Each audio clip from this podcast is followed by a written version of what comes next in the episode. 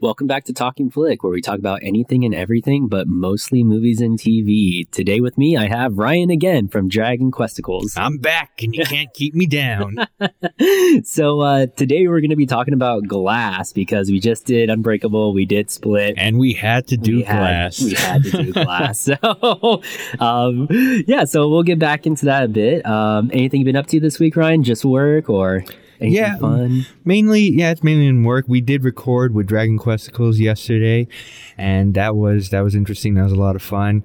And right now, uh, I don't know. My main focus. It's been a podcast heavy week. I'm doing this today. I did Dragon Questicles yesterday, and then who knows what I have in the future for this week. Only time will tell. So, Oh, so yeah, uh, I got sick again. This is like the third time it's happened with like a cold, so I can't seem to shake it. Uh, but since school started, mainly what I've been reading is textbooks. Understandable. yeah, so it's been a little busy, but I'm glad to always make time to come and do this podcast with Ryan. Yeah, so, man. This is one of my passions, yeah. Doc. Hey, it's not working if you're having fun, right? So, Yeah. so before we talk about Glass, we're just going to go into a little bit of movie news. Um, one of the most recent things is we had a Birds of Prey trailer, and it's titled "Birds of Prey and the Fabulous Emancipation of Harley Quinn." And Ryan just saw it about 20 minutes ago. How'd you yeah. think about it? And, and it was interesting. I, what is her name? Margaret. Margaret. Margot Robbie or something? Yeah, Margot, Robbie. Yeah, yeah.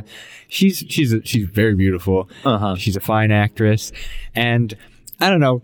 I think Suicide Squad was one of my guilty pleasures. A lot of people didn't like it, and I thought it was interesting. I thought Oh, it was really? now, granted, it was a terrible movie, Yeah. but I, Batman I Forever terrible or uh, but it's uh, I don't know. Birds of Prey. That was one of the comic book series that I actually was into. I was reading Uh-huh. it and. I was super into like you know I I liked that idea of strong female team working together and it's it's it was very empowering for for women and all that and I, I don't remember she had her own group she had the suicide squad and and actually she had another group um yeah i don't know she had her own female villain group as well but uh, is she going to be the villain in in birds of prey is she going to be part of birds of prey I think what it is is she's left the Joker because it's the emancipation of Harley Quinn. Okay. Um, real quick, did you ever see the Birds of Prey TV series that came out like in 2002? No i did not Oh, did you know that was a thing? no i didn't That know that at all are you serious Yeah, I think my I think I watched maybe one or two episodes because my sister watched it. This is back when I think the CW was still the WB. okay and all right so uh, I remember it, and I remember this. I remember Oracle. I think had psychic visions. It was all over the place. Oh, And- yeah, yeah. was- she's Batgirl. though. Yeah, she didn't have exa- any yeah, exactly. superpowers. Who knows? She's just good at navigating like security systems and cameras and and, now stuff. she's psychic. I don't know. So it's been a long time since I've yeah, been Oracle was just a, a pseudonym, it, it- or not a pseudonym, or an alias. It Yeah. wasn't her actual ability. That's, I mean, because with Oracle, after with the Killing Joke in that storyline, uh, Batgirl ends up getting shot through the stomach, Yeah. and that's what ends up paralyzing her. So Yeah, makes yeah. her uh, paraplegic or paraplegic, right? That's with no legs. yeah, She, her legs don't work. So yeah, yeah. whatever fancy medical term for that is. I, I think so. I think paraplegic because Joe was a paraplegic. Yeah, oh yeah. from Family Guy. oh, that's right. so, uh, but yeah, with the Birds of Prey movie, um, I mean, I know it, apparently she gets away from the Joker, and I think they just kind of shoehorned shoehorned Harley Quinn in there because she's one of the most popular, like, kind of female. No. Besides Wonder Woman, of course, she's just Yeah. one of the most popular one, and they're gonna throw her on a team of. I don't think Batgirl's in this in the Birds of Prey movie. I know it like Canary and it's Black Canaries in it, um, and there's a bunch of other ones that I can't seem to remember. But, but uh, yeah, I mean, I wasn't a big fan of Suicide Squad. Uh, I feel like one really long music video. No, yeah, yeah. The, well, I, I will say the action scenes are pretty cool, and and uh, uh, what is that called? Deadshot. His his abilities and stuff like that is always really cool to see. I just I don't like how they portrayed him and Will Uh-huh. Smith how he wanted to take his character, whatever. yeah, I don't know with Will Smith recently. Um, Yeah, a lot man. of things he's done movies recently. I'm just kind of like not on board with at all. uh, I mean, I can't remember what's the last. I remember there was Collateral Beauty, which I never saw but heard it was terrible. Mm, yeah, yeah, I do remember that. There was After Earth with Oh, yeah, another M. Night Shyamalan, Shyamalan, yeah. and so and Jaden Smith. So we had the two Smiths. Well, yeah, I don't know, man. Will Smith literally makes money now. That's, you know, yeah, yeah, that's true. Who am I to talk about? I mean, he's making millions I- I- of dollars. like there's this debate that oh will smith is a good actor will smith is not a good actor i think he's a good actor and i just think back to that will that that Frin- that fresh prince of bel air episode where he's talking about his dad leaving him and all Oh that. yeah, i'm pretty certain that you guys saw the scene on youtube or saw it when it was on television but i was convinced I think he's a good actor. He did a lot of good movies, and I'm not going to fault him. It's just like Adam Sandler. We talked about him in the last episode. Yeah, but he does have acting abilities because he was in Punch Drunk Love, Yeah. which was, you know, Yeah. I've never seen it, but I, I've heard it's just really good. I saw it. Oh, you saw it? I, I really enjoyed it. Yeah. Okay, But I'm then again, I, when I did see it,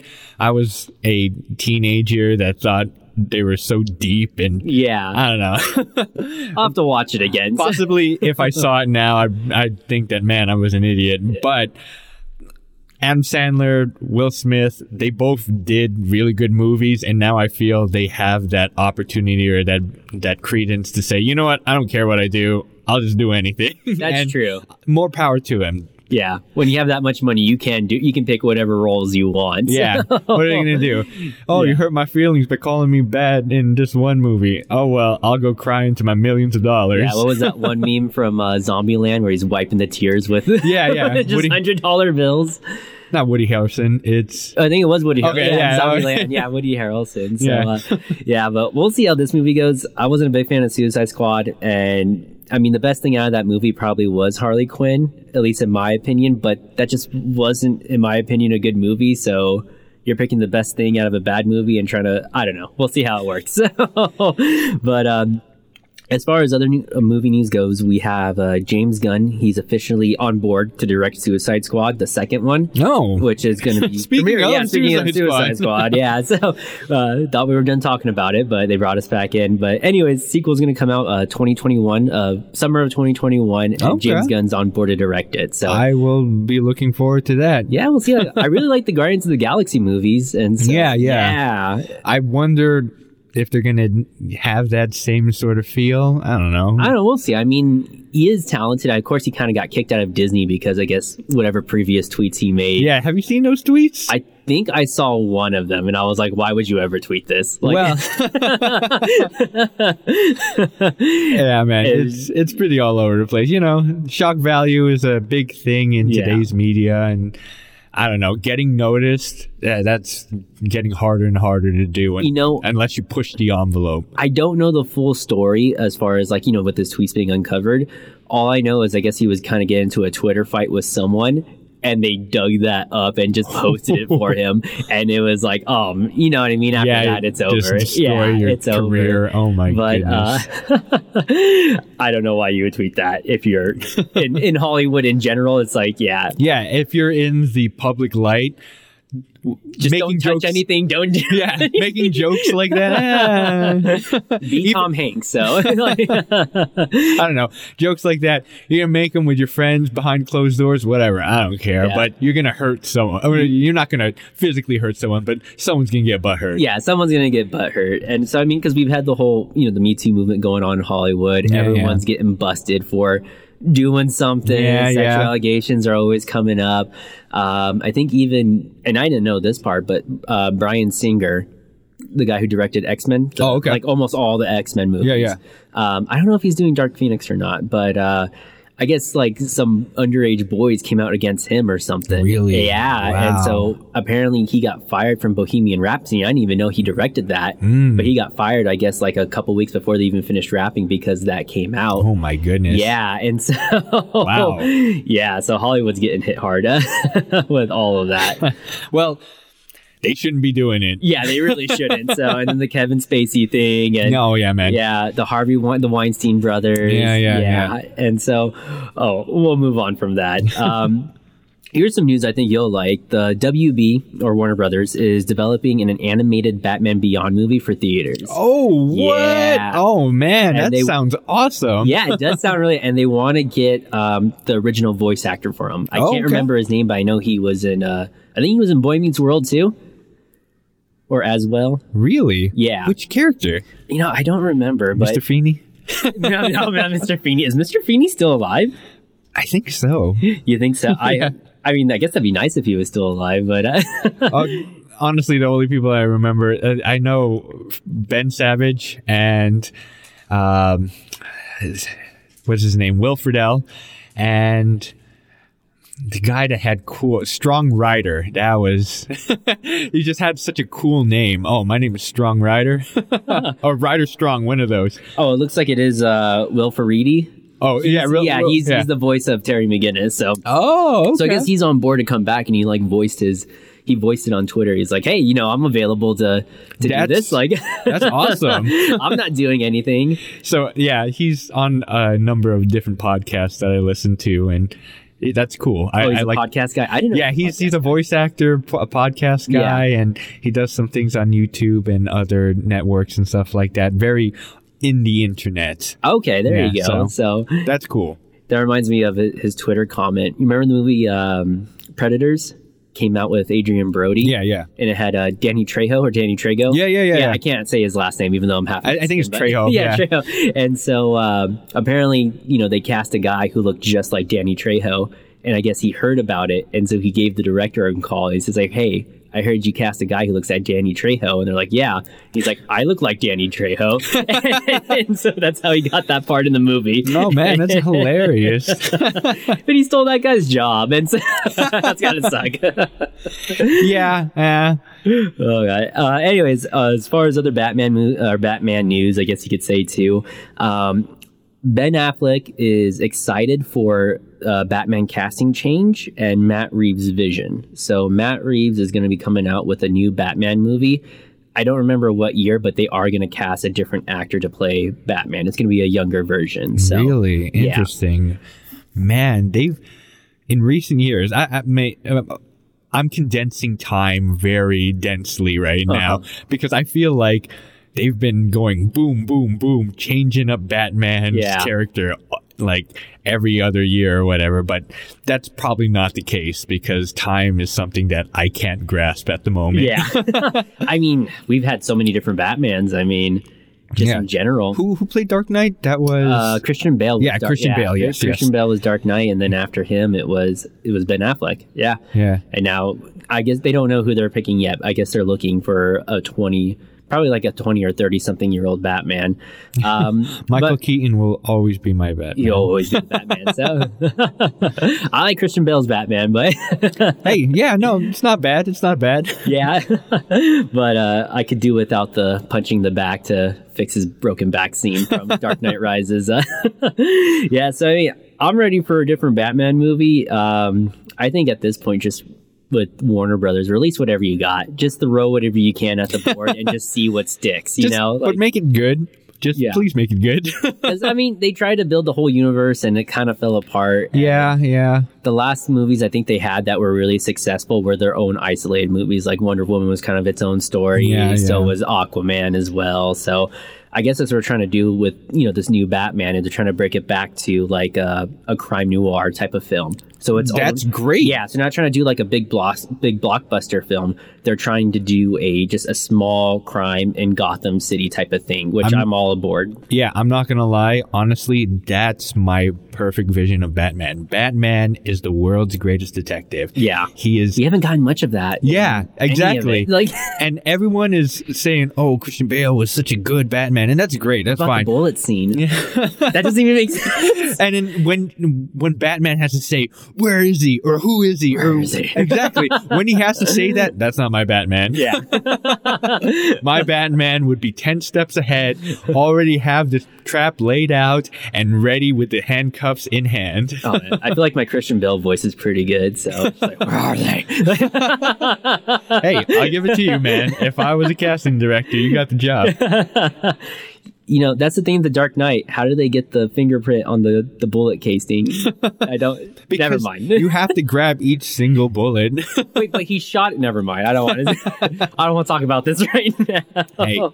but uh, yeah, I'm excited. I'm all aboard for it too, as well. So I mean, you know, if they were going to pick another villain to be, you know, the smaller Batman, I think I would want Clayface. I mean, we. I don't think we've seen Clayface at all in any of the live action stuff. well, we got Sandman and Spider Man. We did get that, yeah. No, no, actually, I I will say that Clayface is a very interesting character because with that ability to transform and change into different people and stuff, Uh-huh. I think that would give him a run for his money.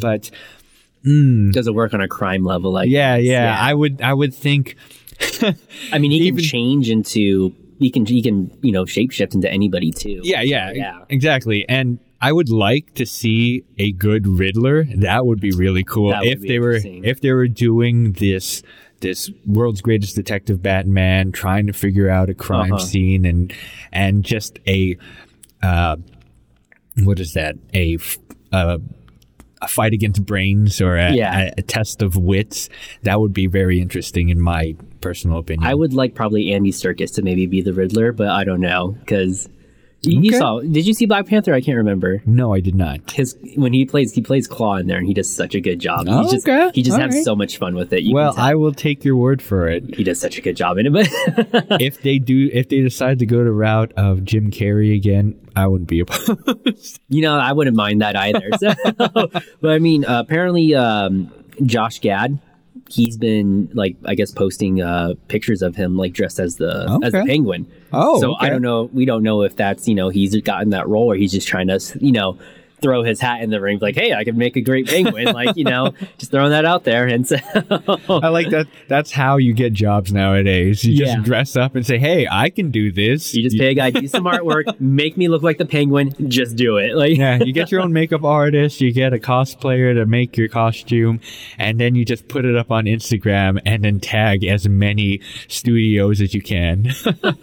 I mean, he was Olaf in Frozen, so he's got that Frozen money, so uh, which is a lot of it. Oh, yeah, probably. yeah. He's. um. Anyways, last bit of movie news, or I guess it's not really technically movie news. We're going to talk a little bit about like the Defy Media kind of scandal that happened. Okay, all right. Um, a lot of big YouTubers I like to watch, like Mr. Sunday Movies, Chris Stuckman, um, and even like Matt Pat, which you saw him from the Game Theorists. I, I saw him as from the Film Theorists because I don't really play Yeah, video games yeah. at all. um, but apparently, this whole Defy Media thing, they were a kind of middleman for these YouTubers. So they would offer uh, somewhat protection for copyright infringement. So if let's say Ryan and I were doing YouTube and we posted a review on Glass and whatever studio has Glass doesn't like our review, whether it's negative or positive, they can hit us with copyright infringement, Yeah. even though it'd be considered under fair use and we wouldn't make any money off that video. and potentially they could take it down. Yeah, exactly. They could take it down. And for a lot of these YouTubers, that's kind of their full time job that they're able to do this. Yeah. And so they get hit with that copyright infringement. But this whole middle company was supposed to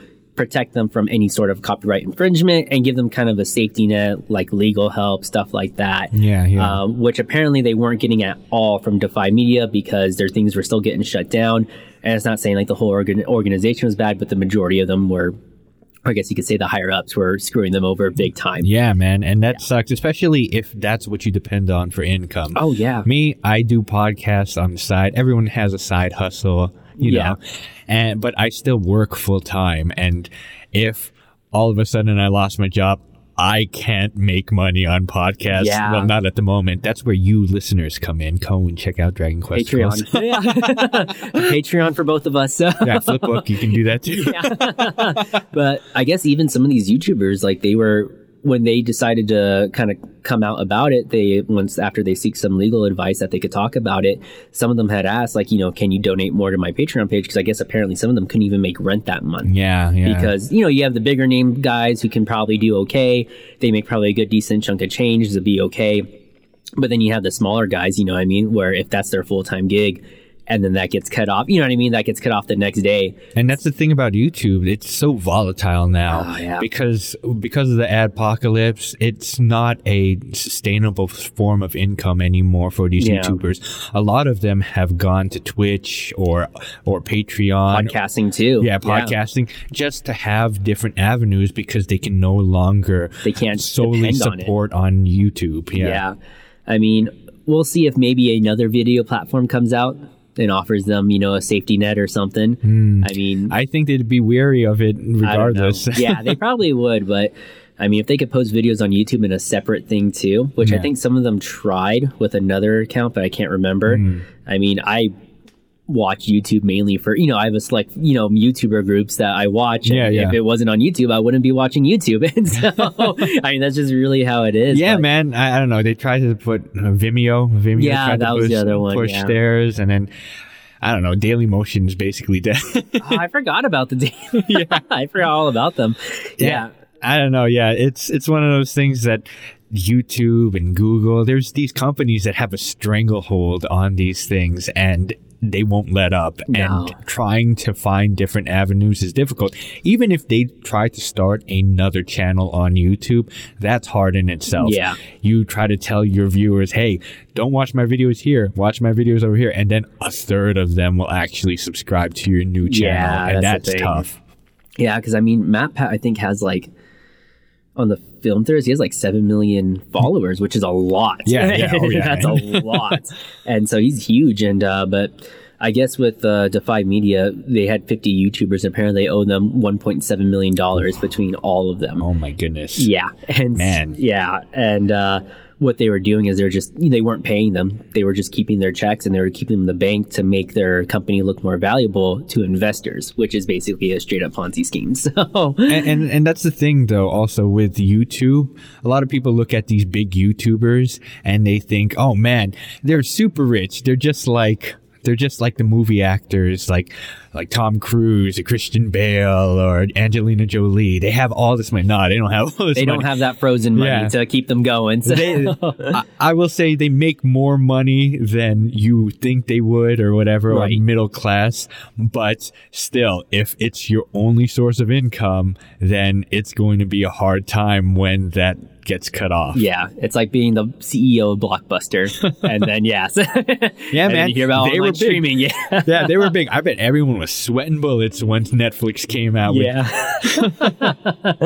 so I mean, uh, if you guys want to go look up more about this whole Defy Media thing, you can look it up on YouTube. Matt Pat has something on it. They'll be able to give you much better information than we have. But I mean, just getting the word around helps. You know, helps them because their whole thing is all their assets got seized by a bank and they're trying to get a hold of this bank or make it known to the bank that hey they owe us money and they're pretty sure these youtubers think or at least matt pat thinks that this bank's you know when it comes to the distribution of this company's assets that basically these youtubers are going to be on the bottom of the list so Oh, which is unfortunate but it is what it is but yeah you can always kind of retweet it Yeah, Look it awareness is Yeah. always a, a big thing, and if you can't help with Patreon or whatever, just spread the word Yeah. because it sucks. People, we don't. The populace, like regular society, they don't know about all the bad things that are going on in the world. They put their blinders up and they're just watching their own Mm-hmm. YouTube videos, and that will entertain them for a while. But hey, if you can help out, if you can spread some awareness, if you can shed some light on some of these dark dealings that these people are doing, do it because it will help them out. yeah absolutely especially in today's age everybody has a voice because Yeah. the internet everybody has a voice Oh yeah, so- everyone has a platform. Yeah. I can say whatever I want, and you can't argue with me Yep. because I'll just delete your comment. unless we threaten the president, then probably some, we'll probably become famous, but not in the way we want. yeah, SWAT team will break in, jumping through the windows. I actually had a buddy. Um, for the first time around, I was going through college. I guess he made some sort of tweet about the president, but this is back when Barack Obama was president. Oh, man. And someone showed up at his house and he was on a list. Ooh, yeah. he got on a list. So No, I had a I had a friend who he had a girlfriend in Russia, and he was traveling back and forth from uh, from USA to to Russia, and he was up for a job position. I'm not going to say where, but it was pretty important. And because of that, because he kept on going from USA to Russia, it put him on a list and every time he went up he would have to be like searched really um you know those uh what is this called the secret searches or not Yeah. the the random Random security checks Yeah, in there you go. quotations. Yeah. always that they always um uh, he they always held him up for a few hours at the airport Oh, just to run his paperwork and Yeah. all that. It was it was insane, but yeah, that's in the past. yeah, I'm scared I'm on a li- I'm on a list because I was sick three times and I bought Sudafed, you know, for a decongestion. And you know what I mean? So I'm probably on a yeah, list. and you put yeah. that in your butt. And yeah. so, anyways, I think that's enough of movie news. Uh, we talked about it for a little bit, but that's all right. Uh, so today we're going to be talking about Glass. We're not going to do the usual chronological order that we've been doing in the past. yeah, it's a little, it'll be a little difficult. It'll be, kind of be all over the place, but just bear with us. Uh, we're still going to get our thoughts and opinions out there. We'll do our best to keep it in chronological order, and mainly because whenever we do these things and we set up a time frame, you know. You, sometimes because we've been in, we've been doing older movies, we could easily rent it. We can easily get it from Yes, Netflix yes. or anywhere on the internet. But this just came out. yeah, this just came out, or I'll read the script or something to refresh my memory, but I can't find anything on this, and so Yeah, so this is your first warning. Big spoiler. oh my god, yeah, big spoiler. if you haven't seen it yet, I know it's really fresh, but go watch it Yeah, I saw it a couple weeks ago. You saw it on on Tuesday. Tuesday. Yeah, yeah. Right, So it's a little fresher in my mind. so tell me what you thought about it. Let's start off with With impressions overall, just impression. Yeah, just overall impression. Yeah, you know, of the trilogy, Split was the best one. Split was probably one of my favorites. Yeah. and I was mulling it over and trying to determine which one do I like better. Do I like Unbreakable better or do I like Glass better? And honestly, I think I would like Unbreakable better. Glass Yeah. is Glass is probably like the worst of the three. So last week I know I gave it like B. And I didn't want to talk about anything else with with Split or not with Split. Sorry, with Glass. Yeah. Because I didn't want to spoil anything. Like, Yeah. oh, yeah. I wanted to keep it fresh. I didn't want to be like, oh, I didn't like this. I didn't like that. I was like, you know, I give it a B. And last night, while I'm kind of writing out this podcast, you know, main highlights, I kept on laughing at myself, like, do I really want to keep it at that score?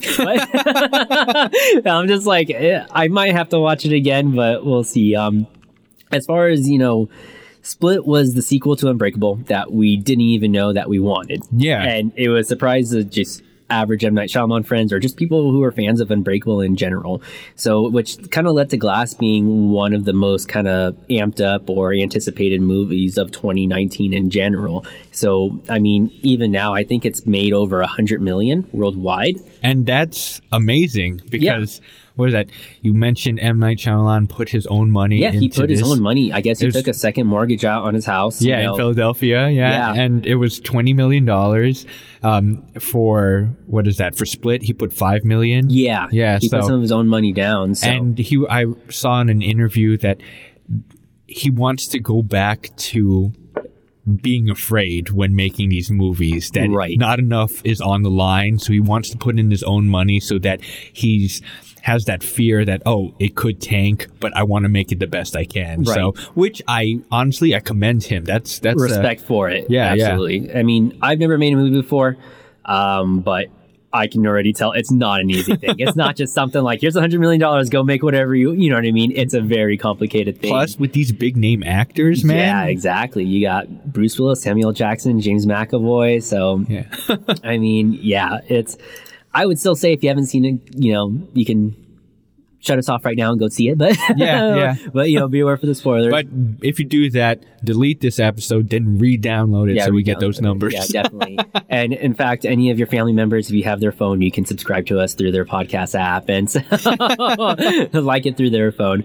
But first thing I want to say with this movie, the first two thirds of this movie, I really liked. It Hmm. fell apart with me with the last act and the twist. so I don't know if you felt the same. Let's not talk about the twist just yet. yeah no But Literally- that's how I felt. Two thirds of the movie I loved, and then the last part and the twist, yeah, it's funny because honestly, Unbreakable and Split, they feel like even if it was like their sequels or, or Split was a sequel to Unbreakable, they seemed like two separate movies. And this Glass was the sequel to both of them. You know what I mean? Yeah. They were they were parallel to one another and then and then Glass came and it brought them both together, which is which is great because that's that's the whole purpose of Glass. Yeah. The first 45 minutes is everything Split and Unbreakable fans wanted. oh Like, yes, it yeah, was. So like it was a sequel of the two movies with the main characters going toe to toe, and I, I really loved it. I was very enthralled. Just just as you mentioned, um, I was uh, um, I saw it with my wife. And literally, I was loving it. I was at the end of my seat. I was entertained, and I was looking forward to what is Bruce Willis going to do? What is uh, what is James McAvoy going to do? Like them encountering one another, and Uh-huh. that was that was awesome.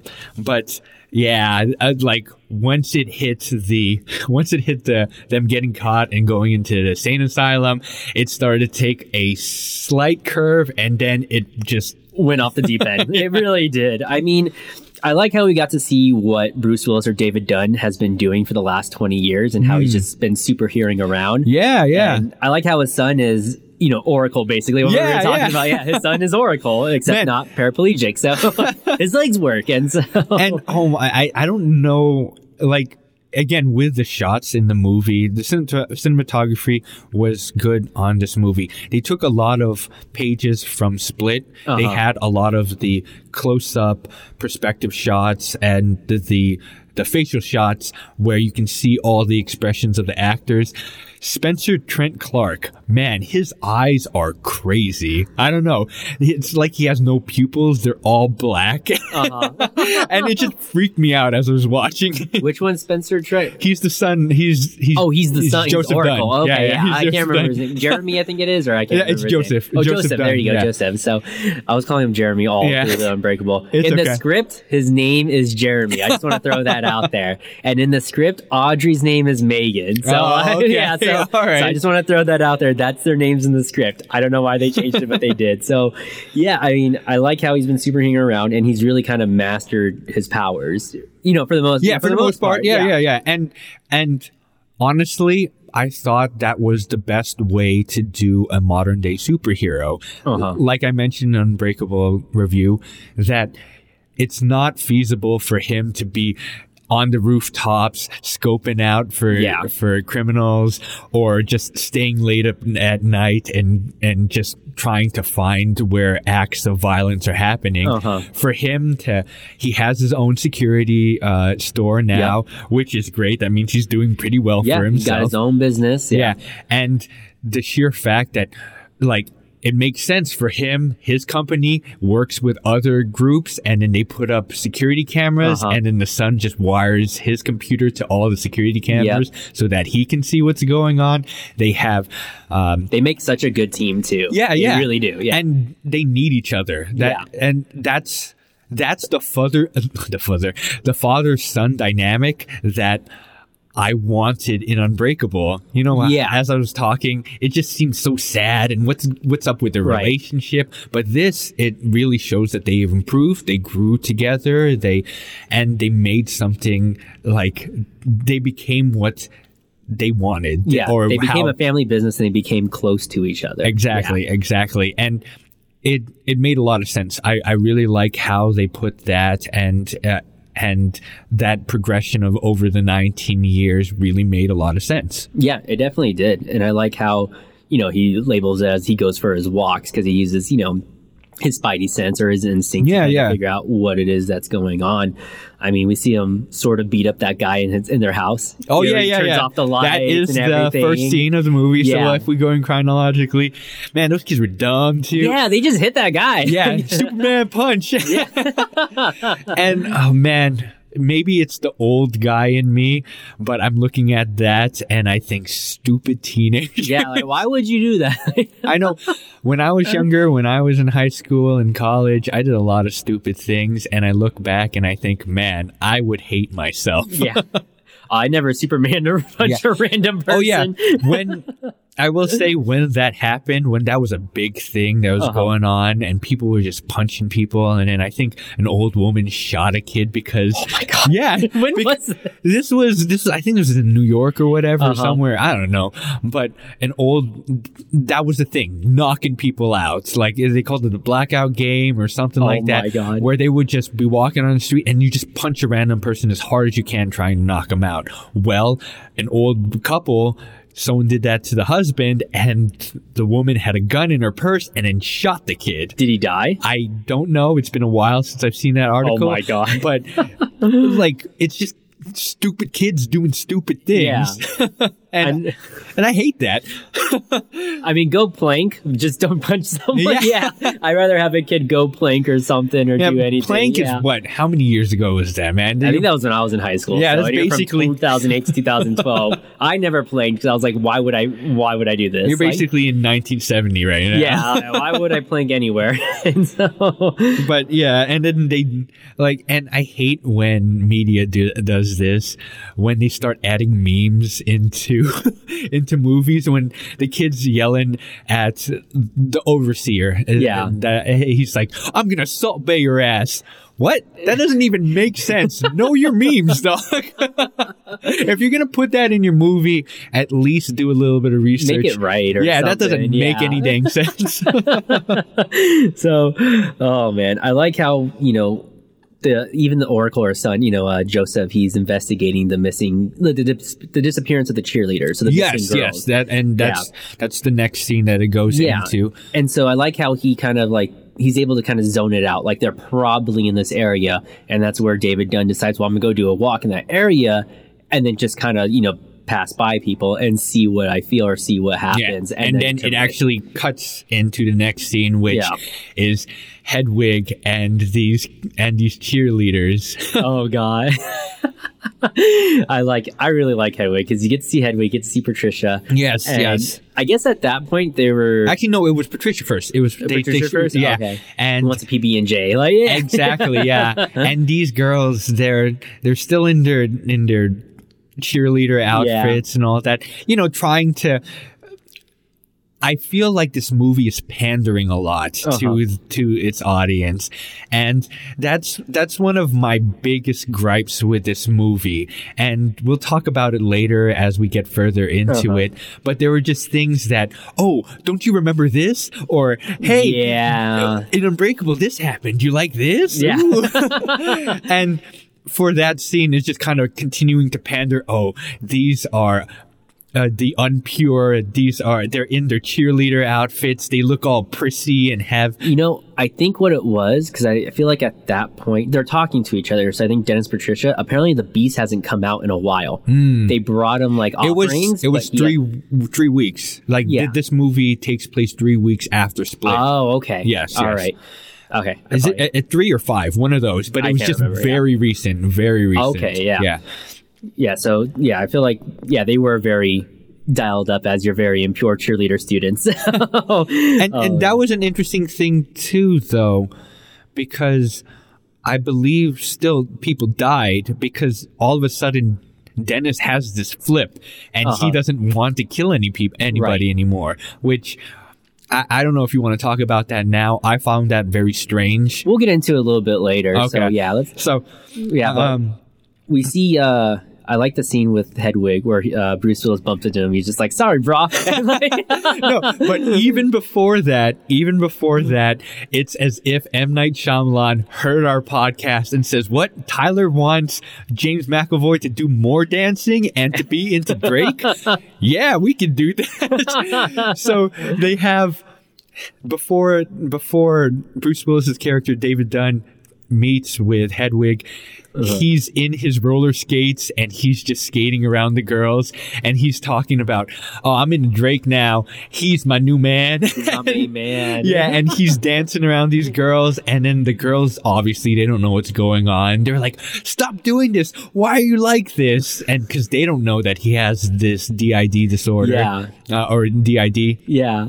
and they try to appeal to him just like um, Casey. just like Casey, and he says, uh, I'm not supposed to know you guys' names. Uh, this is my head week. I- I'm not. I'm not supposed to know you guys' names. Uh, Patricia says that if I heard your names, then I'll get sad. etc. yeah. Oh yeah. And he lays it on thick with that. Literally, I think. M- cetera? yeah. I think M Night Shyamalan said, "You know what? I'm gonna. Ha- I'm gonna do this for Tyler." Make sure you say etc. as much as you can. More etc. more etc. More dancing. I want to see it all. I like how he tells him, he's like, I have a girlfriend too. We Yes. Like, like so Hedwig's still very experienced with the ladies. Yeah, yeah. Again, it was. It, see, it's that pandering. It's like, oh, this happened in Split. You remember this? yeah. It keeps on kind of going back to that. So Yeah. It does a lot of that, uh, what is it? The trying to make the, I feel like it kind of does, but doesn't with trying to make the audience happy a little bit. Mm, yeah. But I still feel like it kind of stands as its own a little bit as its own movie, somewhat. Yeah, well, the thing is, though, I honestly, it, I understand Unbreakable was literally how many years ago? Uh, almost 20, well, 19, almost 20 years yeah, ago, 19, yeah. almost 20 years ago. So I understand, yes, they needed to make some connections. They Uh-huh. needed to bring it fresh into the minds because more than likely, people didn't watch Unbreakable like me. They didn't Right. watch it the same month. so I understand those are the choices that, that M. Night Shyamalan made. But the thing is, I don't see a lot of movies that require you to watch the other two movies in order for you to get a basic gist of what's going Right. on because I really feel that it relies heavily on watching Unbreakable and watching Split so Uh-huh. that you can fully grasp and uh, grasp all the nuances of this movie. Right. And it's somewhat what is the word I'm I'm looking for? It it segregates your audience. Uh-huh. You need to watch. Uh, you don't need to watch it, but in order for you to fully get all there is for this movie, because I was listening. Literally, I was listening to three other podcasts before recording this, so I can refresh my mind and kind of co- better collect my thoughts and reviews of it is across the board. But one of the major one of the major issues that they had is that when they watched the movie, like whether it was on the first night of release or whatever, they got a lot of the same things where the people around them were trying to had to explain it to the person that they were with. They were like, "Oh, so that guy, he has 24 personalities in him and and that guy, that's his son of him and they had a bad relationship." And like these are things that it, it kind of sucks that you have to have watched the mo- Yeah. other movies. You can kind of infer, oh, okay, that's his son, but you don't see that relationship. Like a- in Unbreakable, uh-huh. I'm able to compare their relationship now to how it was in Unbreakable, and I have a better understanding of the movie as a whole. Whereas if someone just watched Glass, they can say, oh, okay, that's cool. There's their father son team, whatever. Yeah, it's it's one of those weird dynamics. And I feel like it's not like the Marvel movies where majority of people have seen the previous movies too, Hmm. but they haven't had a you know a 20 year or basically a 16 year long gap between Yeah. Unbreakable and then Split, and then a three year gap between you know Split and then Glass. So Oh, yeah, yeah. I mean. But I do really like the first two thirds of the movie. And Yes, I do like too. that first fight scene we get with you know uh, James McAvoy and then Bruce Willis because you know the he's climbing them all up on the walls and everything. They're throwing a heavy table Oh yeah, and and knocks that chick out. Like it just slams yeah, against man. her. oh, sh- I, I, Salted her meat, you know. Right, right when that, right when that fight scene started, I was amped. I was ready to go. I was like, oh man, there, it's a test of strength. They're throwing this table back Uh-huh. and forth at one another. That's awesome. That's really cool. unstoppable force meets an um, immovable object. Yeah, that yeah. whole thing, Uh, he, he saves the girls and, and all that. More or less. One gets yeah. beat up a little bit. Yeah, but yeah. better, better than getting eaten by the beast. So, But it, with the beast, his bread and butter is the squeeze you till you die. and I just thought that's what he goes for. Yeah. That- he's like that. This is one move. This is this is his dance move. This is his his one hit wonder. I'm gonna squeeze him as hard as I can. And that shot probably one of the worst shots in the movie. I, I it, it, it, it's reminiscent of that steady cam of, of Uh-huh. David Dunn carrying his wife up onto the stairs in Unbreakable. But it's this, GoPro shot of of Just uh, him squeezing. just sque- and then Bruce Willis just looks mildly like uncomfortable. He's like Uh-huh. struggling a little bit. There's not a whole lot of shape, and it's it's kind of a weird shot. I understand what they're going for, and it, it's. It, it- it's a little anticlimactic. I wanted him to throw punches. I was, I would think that within those 19 years, he would have learned how to fight a little more. Maybe boxing. I don't care. I don't know. Take a jujitsu class or something. Yeah, yeah, mean- and he would just dominate and destroy. But I did like he he uses his head and just jumps out the window. yeah. That I mean, very good, very good idea. that's how he kills the doctor, or at least that's how uh, the beast kills the doctor and splits. Yes, yes. I feel like Hedwig was watching wrestling one day, saw that move, and told the beast, "No, just do it this way." like, Yeah. and just and just somehow taught it to the beast. Just squeeze them. It's cool. Like, and so, well, yeah. So they're fighting. I like that first action scene where they're just throwing the table. They're getting into it, and when they break out of that window. That's when we meet, you know, Sarah Paulson's character, and they have the lights, right? And the whole thing with the lights is it can change, you know, uh, the beast's other personalities to where Kevin comes out, or just uh, one of the other personalities comes out. But- that's but- not the beast. Real quick, even before that, they had the cameo of M Night Shyamalan. Oh yeah, he's the same person from Unbreakable, the same person from Split. Yeah, and then again, it's uh, it's that pandering. It's like, hey, remember me? I was in Unbreakable, Yeah. and he had he he, he had to I bring used it to be up. That guy. Yeah, I used to deal drugs there. and honestly, what, 19 years? How are you going to remember that guy? Yeah, really? exactly. I How are you going to remember that guy? But I, I, I give it to M. Night Shyamalan. He wants to build this universe. Yeah. He wants to have this character there. he? With the end, Uh, yeah, we'll talk about it. Yeah, yeah, yeah. It's like, But- he? it's it's funny because you know Quentin Tarantino does this with his movies. He makes his own cameo. Uh-huh. He plays a part.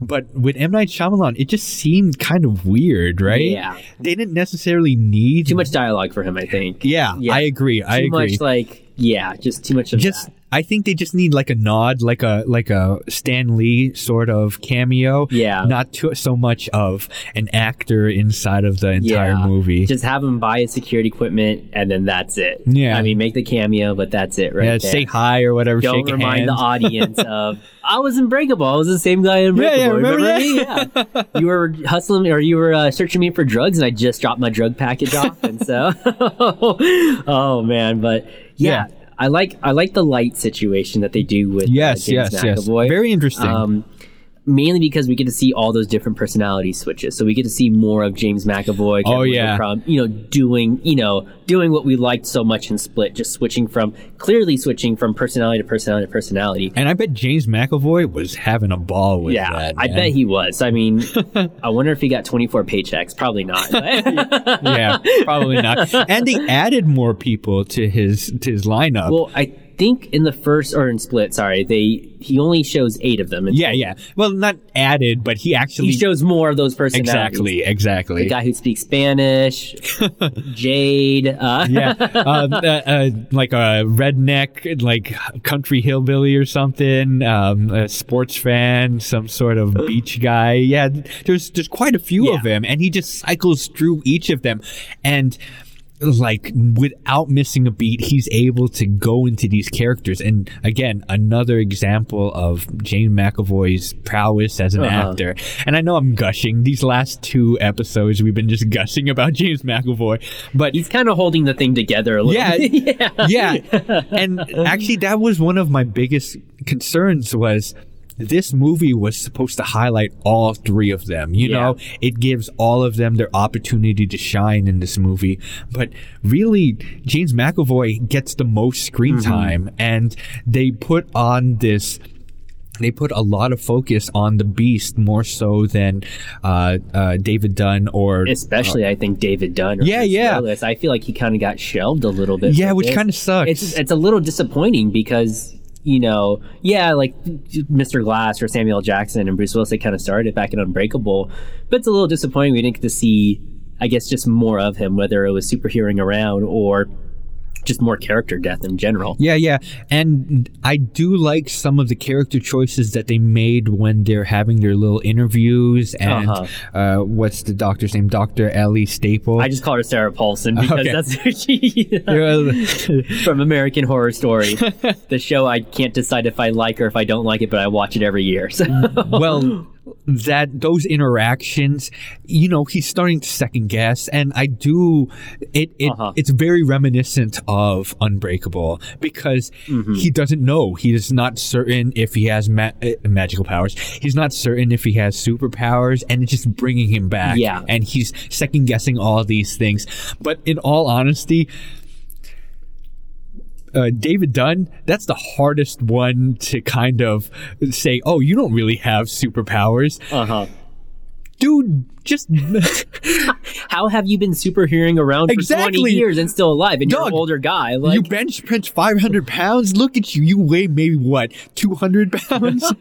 I really do like that scene where, first of all, when they're in that psychiatric the, the hospital, I'm just like, how is any of this legal? I Yeah. have not seen any of them talk to their lawyers. They haven't said they're under arrest or anything. yeah, man. And I'm just kind of like, when they they try to put that doubt, or she tries, Sarah Paulson tries to put that doubt in their mind, which I don't mind when they're talking in that group therapy session. We get to see Mr. Glass has been Very good Yeah. shot. Oh, man. Uh, that whole scene.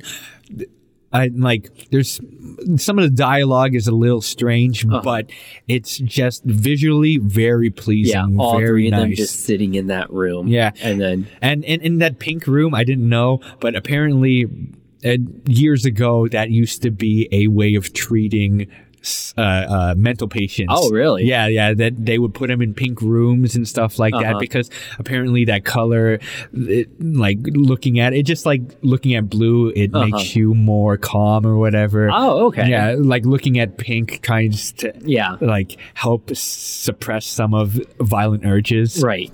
And we already know the colors of Mr. Glass, Split, But you know, please, all of them. Yeah. repeat it. Go Yeah. ahead. so uh, Mr. Glass is purple, which is the the villain right there. David is green. Yes. And then we have uh, Kevin Wendell Crummer, James McAvoy, who's yellow. Yes, And yes. so yellow, I remember, represents madness. I can't remember what purple or green represent, but Th- there was yeah he uh, M Night Shyamalan made a tweet out. The purple was supposed to be of royalty. Okay. That that what's his name.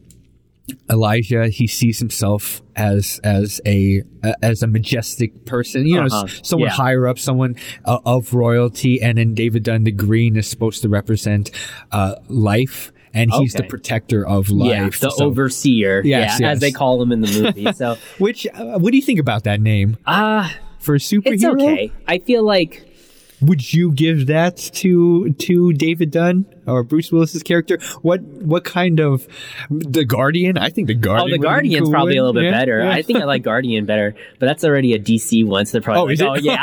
So, Okay. so, but uh, yeah, they had to they, something. They were like, hmm, something that DC hasn't used and Marvel hasn't used. The Overseer, the Google Watchman. search, we're good to go. Yeah. Like, you got to check those SEOs.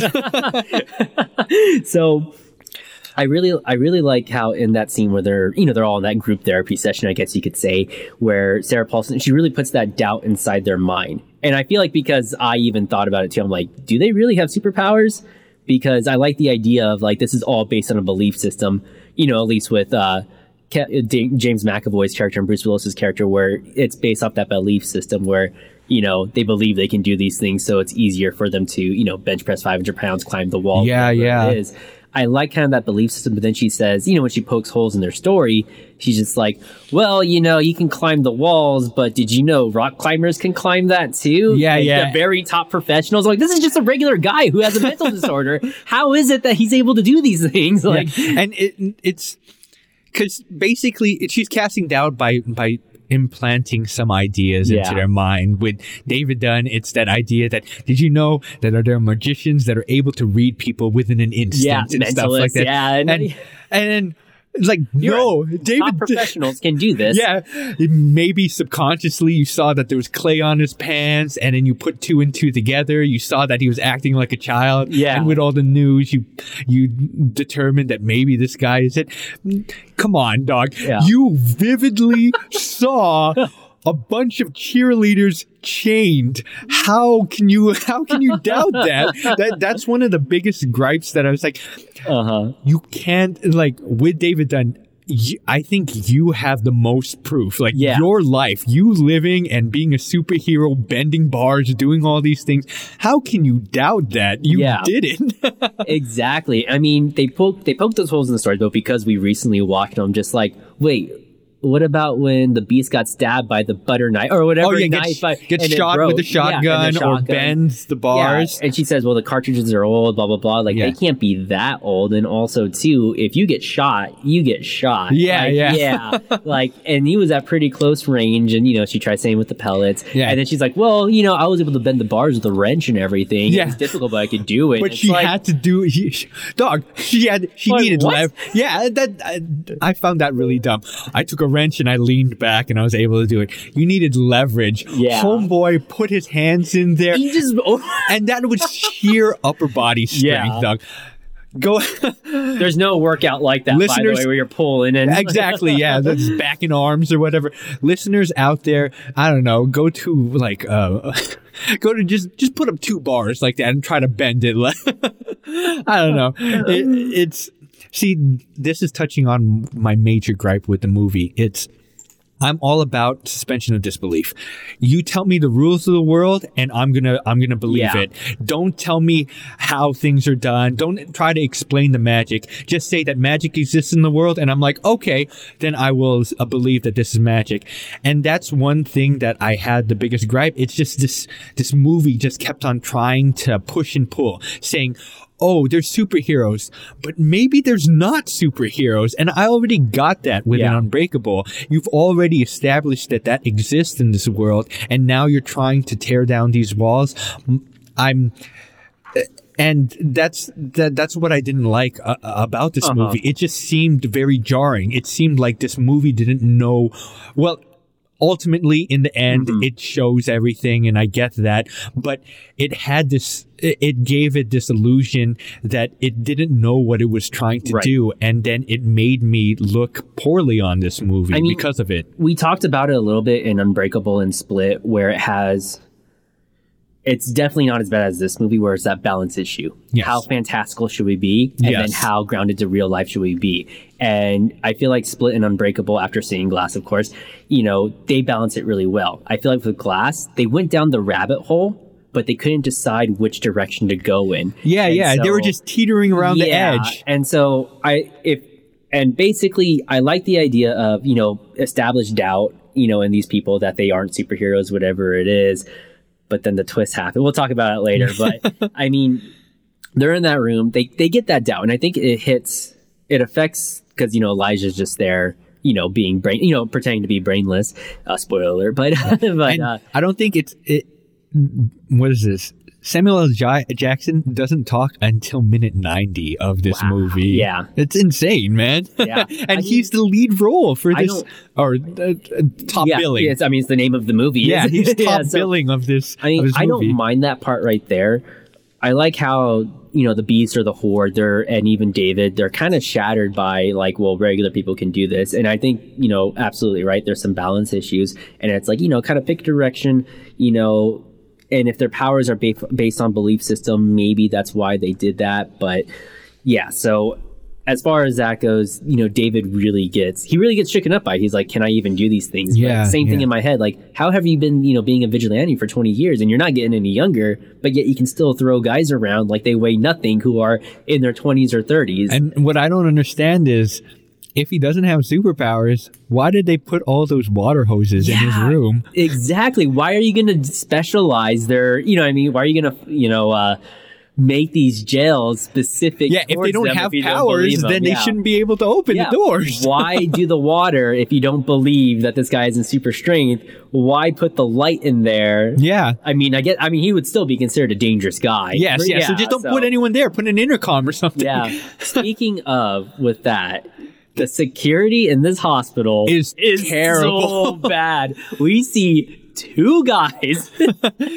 yeah, oh, yeah, two guys and then one security guard that's just at the door, and then they both die. But I there was one scene that we skipped over. The attendant when he comes in to feed or give give food to James McAvoy's Uh-huh. character to to, oh yeah, and then he's Jade, I think. yeah. Jade's uh, Yeah. seducing. Jade is seducing, and Homeboy is falling for it. yeah, it's like uh, I like, and your whatever your sexual preference, whatever, that's fine. But he's mentally ill. Yeah, You know that. it'd be very illegal. He wouldn't be. what if it switches to Hedwig midway? You know what Yeah. I mean? Like, what are you gonna do? you read the file. You know what's going on. Homeboy, wh- why are you falling for and this? the whole thing with the li- I like the lights because you know once again like we talked about we see the different personalities. yes, yes. Why don't you just like cover your eyes and then like I let I kind of let it slide because I like seeing all Yeah. the different personalities switch. Yeah. But I'm like, wait, you have like a sheet over there. Why don't or you could just put your hands over your eyes and maybe just ran through the door as you're the beast. I don't know. It's just Oh yeah, and the scene of just Hedwig just going from one end of the room and then just running as fast as he can, trying to get to the lights before they go off, Oh and then him God. switching off. It's hilarious. Uh, I do like how when we finally get to listen to Mr. Glass speak, you know, how he's kind of been, you know, I like the movie shows a good job of just how smart he is, at least up to a certain point, I would say. Especially how he's been faking it. He's been kind of hiding his medicine. Yeah, yeah. um, How he's kind of doing this plan to get the beast on his side. How he sabotages the machine that doesn't make you super. You know what I mean? That kind of basically gives you a lobotomy. They try Yeah, to say, you'll yeah. be the same person. That's a lobotomy. You're not going to be the same person. Like, You know, they already did those in Yeah, 1960s. that I remember because I, I was doing some research on it, and it was some crazy stuff. It was- Why are they allowing it right now? yeah, that's the whole point. it didn't work then. It's not going to work now. Uh, but Oh, so one of the strange things was the supporting characters. I, I, I just felt that. What are they doing? What are they? What are they trying Yeah. to do? What are they? What is M Night Shyamalan? What is? I know it's supposed to fit into this bigger scope of things, but I don't know understand what their role is in And- the movie. they kind of team up together too. Yeah, And I'm just gonna kind of jump somewhat ahead. You know, I call them kind of like in my notes. I call them like the B character team. um, you know, I really like Casey's dynamic with uh, James McAvoy. Yes. and Taylor Joy. I, I still, agree. I still I enjoy agree. that. I enjoy um, David's son and their dynamic. I Yes, enjoy yes. him with that. I enjoy you know Casey and Kevin, and you know I even enjoy with uh, Samuel Jackson and his mother that dynamic too. Yeah. But then when all three of them kind of team together, and especially that we'll, we'll kind of get a little bit more towards the end, but. When they start talking about comic books, it just sounds ridiculous. Yeah, yeah. It sounds well in this issue. It was like this. It's like okay, but That's it's, Like, it's it the just- it just craziest sounds thing. so bad, It's like- just so ins- and with that, just you bringing that up. That's let's just jump all over the place. It doesn't matter. Just jump all over the place. when when the mom is talking about oh in the limited edition version they need to have this show off a showdown or whatever Yeah. between this between the hero and the villain it's and the mother is saying this saying this to the kids and it's as if the mother is trying to talk to the audience and say hey I know that things are crazy you like right comic now. books, right, guys? You guys like comic books. That's why you're here. Yeah, Like- but but I think she's trying. It's it's kind of like she's breaking the fourth wall and explaining the plot because everyone's confused. Like the know- audience is confused. No one knows what's going on, and the mother's saying, "Oh, uh, uh, I know everything is confusing right now, but don't hate the movie just yet. This is what happens in in comic books." I feel like they kind of think their audience. They they try to. I think they were trying to dumb it down for the audience, people who are there, like my girlfriend who hasn't seen the other movies, you know. And I'm just like, well, you know. I can understand that, but I would assume that because you have such a long break between these movies, most of the people watching this movie are fans of Unbreakable or fans, you know what I mean? Fans of M. Night Shyamalan in mm-hmm. general. So I really don't like when they all start talking about comic books, other than maybe Elijah or maybe then Elijah. I almost call him Elijah Wood. Samuel Jackson's character, Mr. Glass, when he talks about it, he's able, you know, he kind of he pulls it off very well. Yeah. because it does sound ridiculous, but he does pull it and off. and and that's part of his character. Yeah, that's, that's part of the is. reason why he's in the Yeah. insane asylum, and I understand that. But then the the strange scene when Casey and and Joseph head to the comic book store and then start doing research at the comic book store and start reading different things. What? Why? Yeah. What? What? Is, what is the reason for that?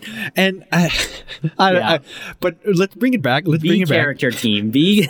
so so when when I saw that that Casey or Anna Taylor Joy. Anna Anna Taylor Joy, Yeah. I, I did not uh, like. I feel like I'm not giving her the uh, the amount of praise that she did. She did a great job in Yeah. Mm-hmm. Split, and she did a great job in this movie. And I was very happy to see that she was in this movie because I thought that it would expound a little bit more about like you know to clear up some of that ambiguity that was at the end of split with her She dumped uncle. her uncle. yeah, yeah. which is great and Absolutely. and i'm i'm very happy about that she's with foster parents and, and they seem like there's there's other kids there too. Yes, she yes. seems like she's in a much better environment. yeah and but the strange thing is why is she so empathic towards james mcavoy's character I mean, my reasoning from it was that she she sees James McAvoy's character. I think because she saw Kevin, and when she saw because when Kevin first woke up and he it's been two years since he's been awake. I think she kind of felt sympathetic towards him because you know he came from family of abuse. So did she, and I didn't mind that dynamic towards him that she was able to kind of pull Kevin to the light. And just because when Kevin finally saw her and he finally woke up again, and you know she he sees that she made it out okay. So I don't mind that kind of character dynamic. And I also like how Hedwig's how Hedwig is uh, when when she sees that. yeah yeah when, when Hedwig comes to the light. He's like, are, are you in love with? oh yeah, when he's crying? crying, Are you you're crying? crying, little pussy. he calls he calls Kevin a pussy. Hedwig calls Kevin a pussy. Yeah. And then he sees that Casey is touching his arm. He's like, "Do you like Kevin?" oh man, like He- Hedwig is definitely the comic relief of this movie. Oh my god! Yes. Like- but again, it's it's just that idea that they had very little contact in the movie Yeah. Split, yeah. and it. I don't know. I felt like there was undertones of like this love story that No, was I developing. felt that too. Yeah. Yeah. and I just thought it was very strange and, Yeah. and out of character for her because throughout the movie mm. of Split, she, I, I- I don't know, she didn't have this sense of empathy, and and, Yeah. and then I, I was trying to reason it that maybe because of this traumatic. This traumatic event that Yeah. happened in her life, it gave her the courage to turn in her Yeah. uncle, and now she's accrediting the strength that she found to go to turn in her uncle to James McAvoy's Mm-hmm. character. But still, that's a stretch, in my I opinion. mean, I think she relates most with Kevin. And I think that, you know, because she kind of came from that abuse and so did he, that, you know, that might have been a path that she could have gone down as well. You know, if mental health hit her and everything and she Yeah. experienced all that abuse or, you know, yeah, that that abuse. she sees that that easily could have been her. Yeah, exactly. And so, I mean, I don't mind it, and I kind of, I can kind of see where it feels out of element right there.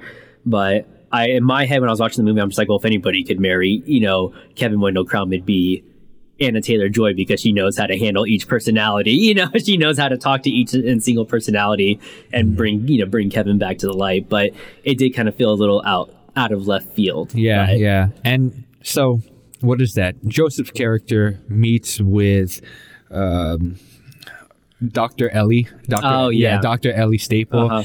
And trying to get David Dunn out of this Uh-huh. insane asylum. He's practicing in this car. He has his little notebook and he's just running through the script in his mind, goes in, and she's just She's not buying. yeah, she's not buying. She's bullet point by bullet point, just disassembling Yeah. his argument. And he's like, well, as you can see, he doesn't belong here. And I think, honestly, he did a really good job. Yeah. Uh, Spencer, Spencer Treat Clark. Right. he did a good job. I just the thing is, is just I don't understand why their characters are there. I Yeah. I can see why. At that point. I- yeah, yeah. I, I see that the, the dynamic they have to the main characters separately, Uh-huh. but when they start teaming up and doing their own like uh, storyline, it just seems very strange. the B characters. I mean, I like it. I like them when they're all working with the dynamic of their significant, you know, their family member, Yes, whatever yes. it is. But yeah, it feels completely out of left field. And I don't know why Joseph didn't get a lawyer. Like, Yeah. just get a walk in Yeah. there with a lawyer. Oh, You know what I mean? Like, that's, I mean, you have the security company. I, that's immediately the first thing I would do. Yeah. Guilty, innocent, I'm getting a lawyer. like, but she, the doctor, tries to convince him that maybe he's he does believe it. Yeah, yeah, Yeah. that he's he's uh putting his own perspective on it and thinking too highly of his dad. And then it cuts to a scene when they're inside of the gymnasium and people are playing basketball and then there's this this weightlifter that is pushing like four or five Well, plates yeah. on each side. And the one thing that went through my mind was why do they have a set of weights next to the basketball court? All open and everything. Yeah, exactly. That's the stupidest thing. Home, anyone could get like that dude. Uh-huh. A stray ball comes in, he loses concentration, boom, his head gets chopped up. Oh man, yeah, that's true. Why it's such a weird rec center gym? But Yeah, I don't know. It's just Oh, weird man. little details that I'm yeah. seeing. So I mean, as far as order, I mean, I don't mind that Mr. Glass and uh, Split or you know the Beast team up and everything, and because at that point they each have their own little, or at least David and James McAvoy, they have their doubt about whether they can do these things. Yeah. I feel like Mr. Glass, he kind of he gets both of them to believe again. Yes. Because he talks to, you know, he talks to James McAvoy and he's like, I want to know if the stories about the beast are true. Hmm. And then of course they're like, Are you fragile? Is it true? It's like, Yeah, it's it's true. I'm very mm-hmm. fragile. And I like how even when of course later on in the movie, when David's in his steel, you know, in his steel kind of cage, you know, it's Mr. Glass who gives him that kind of pep talk. Yeah, So yeah. where it's like if you can't get out of here, then I don't know who you, you know. I mean, I don't know who you are. Yeah. you're not the same person who survived that train ca- train crash all those years ago. You know, it's like there's And- a reason you can do these And things. that was a really good scene. yeah, Honestly, it really was. Samuel L. Jackson does a really good job with his Uh-huh. character, and it's very reminiscent of of Unbreakable. Like some of the crap that he's saying is like batshit crazy, but He pulls it off. yeah, he he's dedicated. He's Mm-hmm. fully in it, and he you really believe that he is. That is his thought process. Yeah. That's what's going through his mind. Why, don't- why don't we talk about that? Like Uh-huh. when when Mr. Glass starts moving around, like literally, I got Uh-huh. excited again. yeah, same here. yeah. I I was like, yes. Let's go back to the first 45 minutes of this movie. Yeah. Break them out and let's do this all over Uh-huh. again. yeah, I mean, I was I really liked how they showed his intelligence throughout that whole entire, you know, that kind of second act.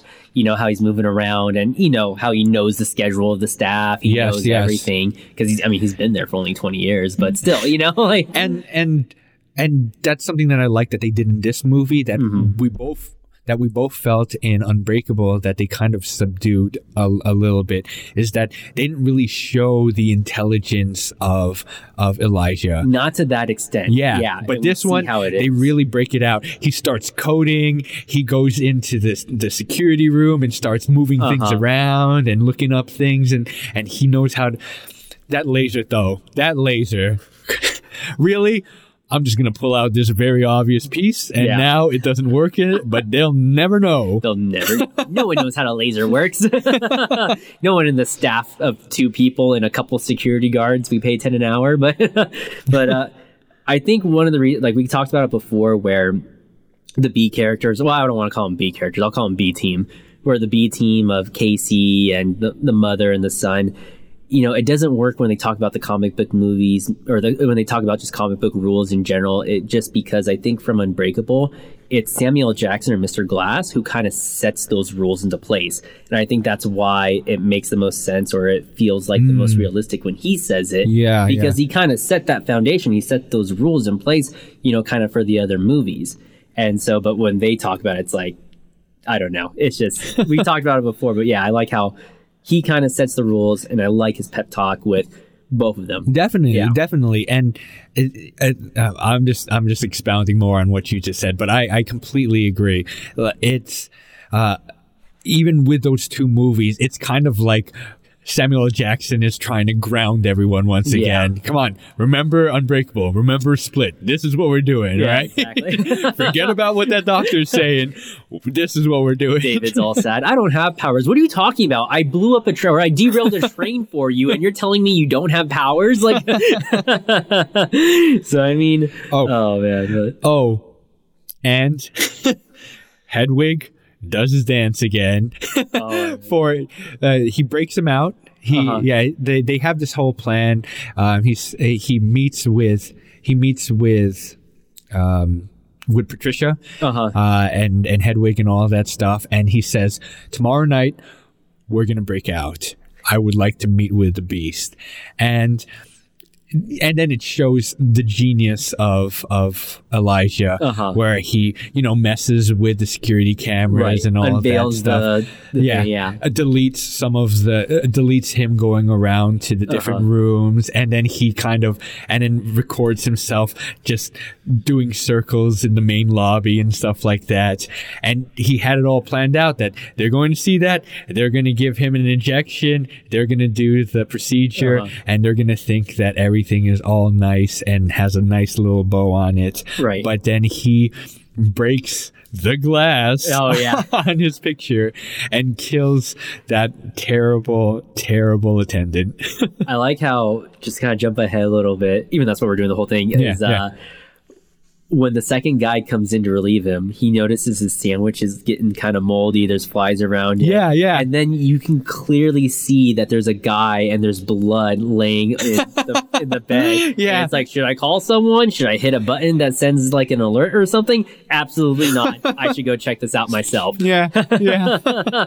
So I'm just like, terrible, terrible security, terrible attendees. But um, Can't yeah, agree with you more.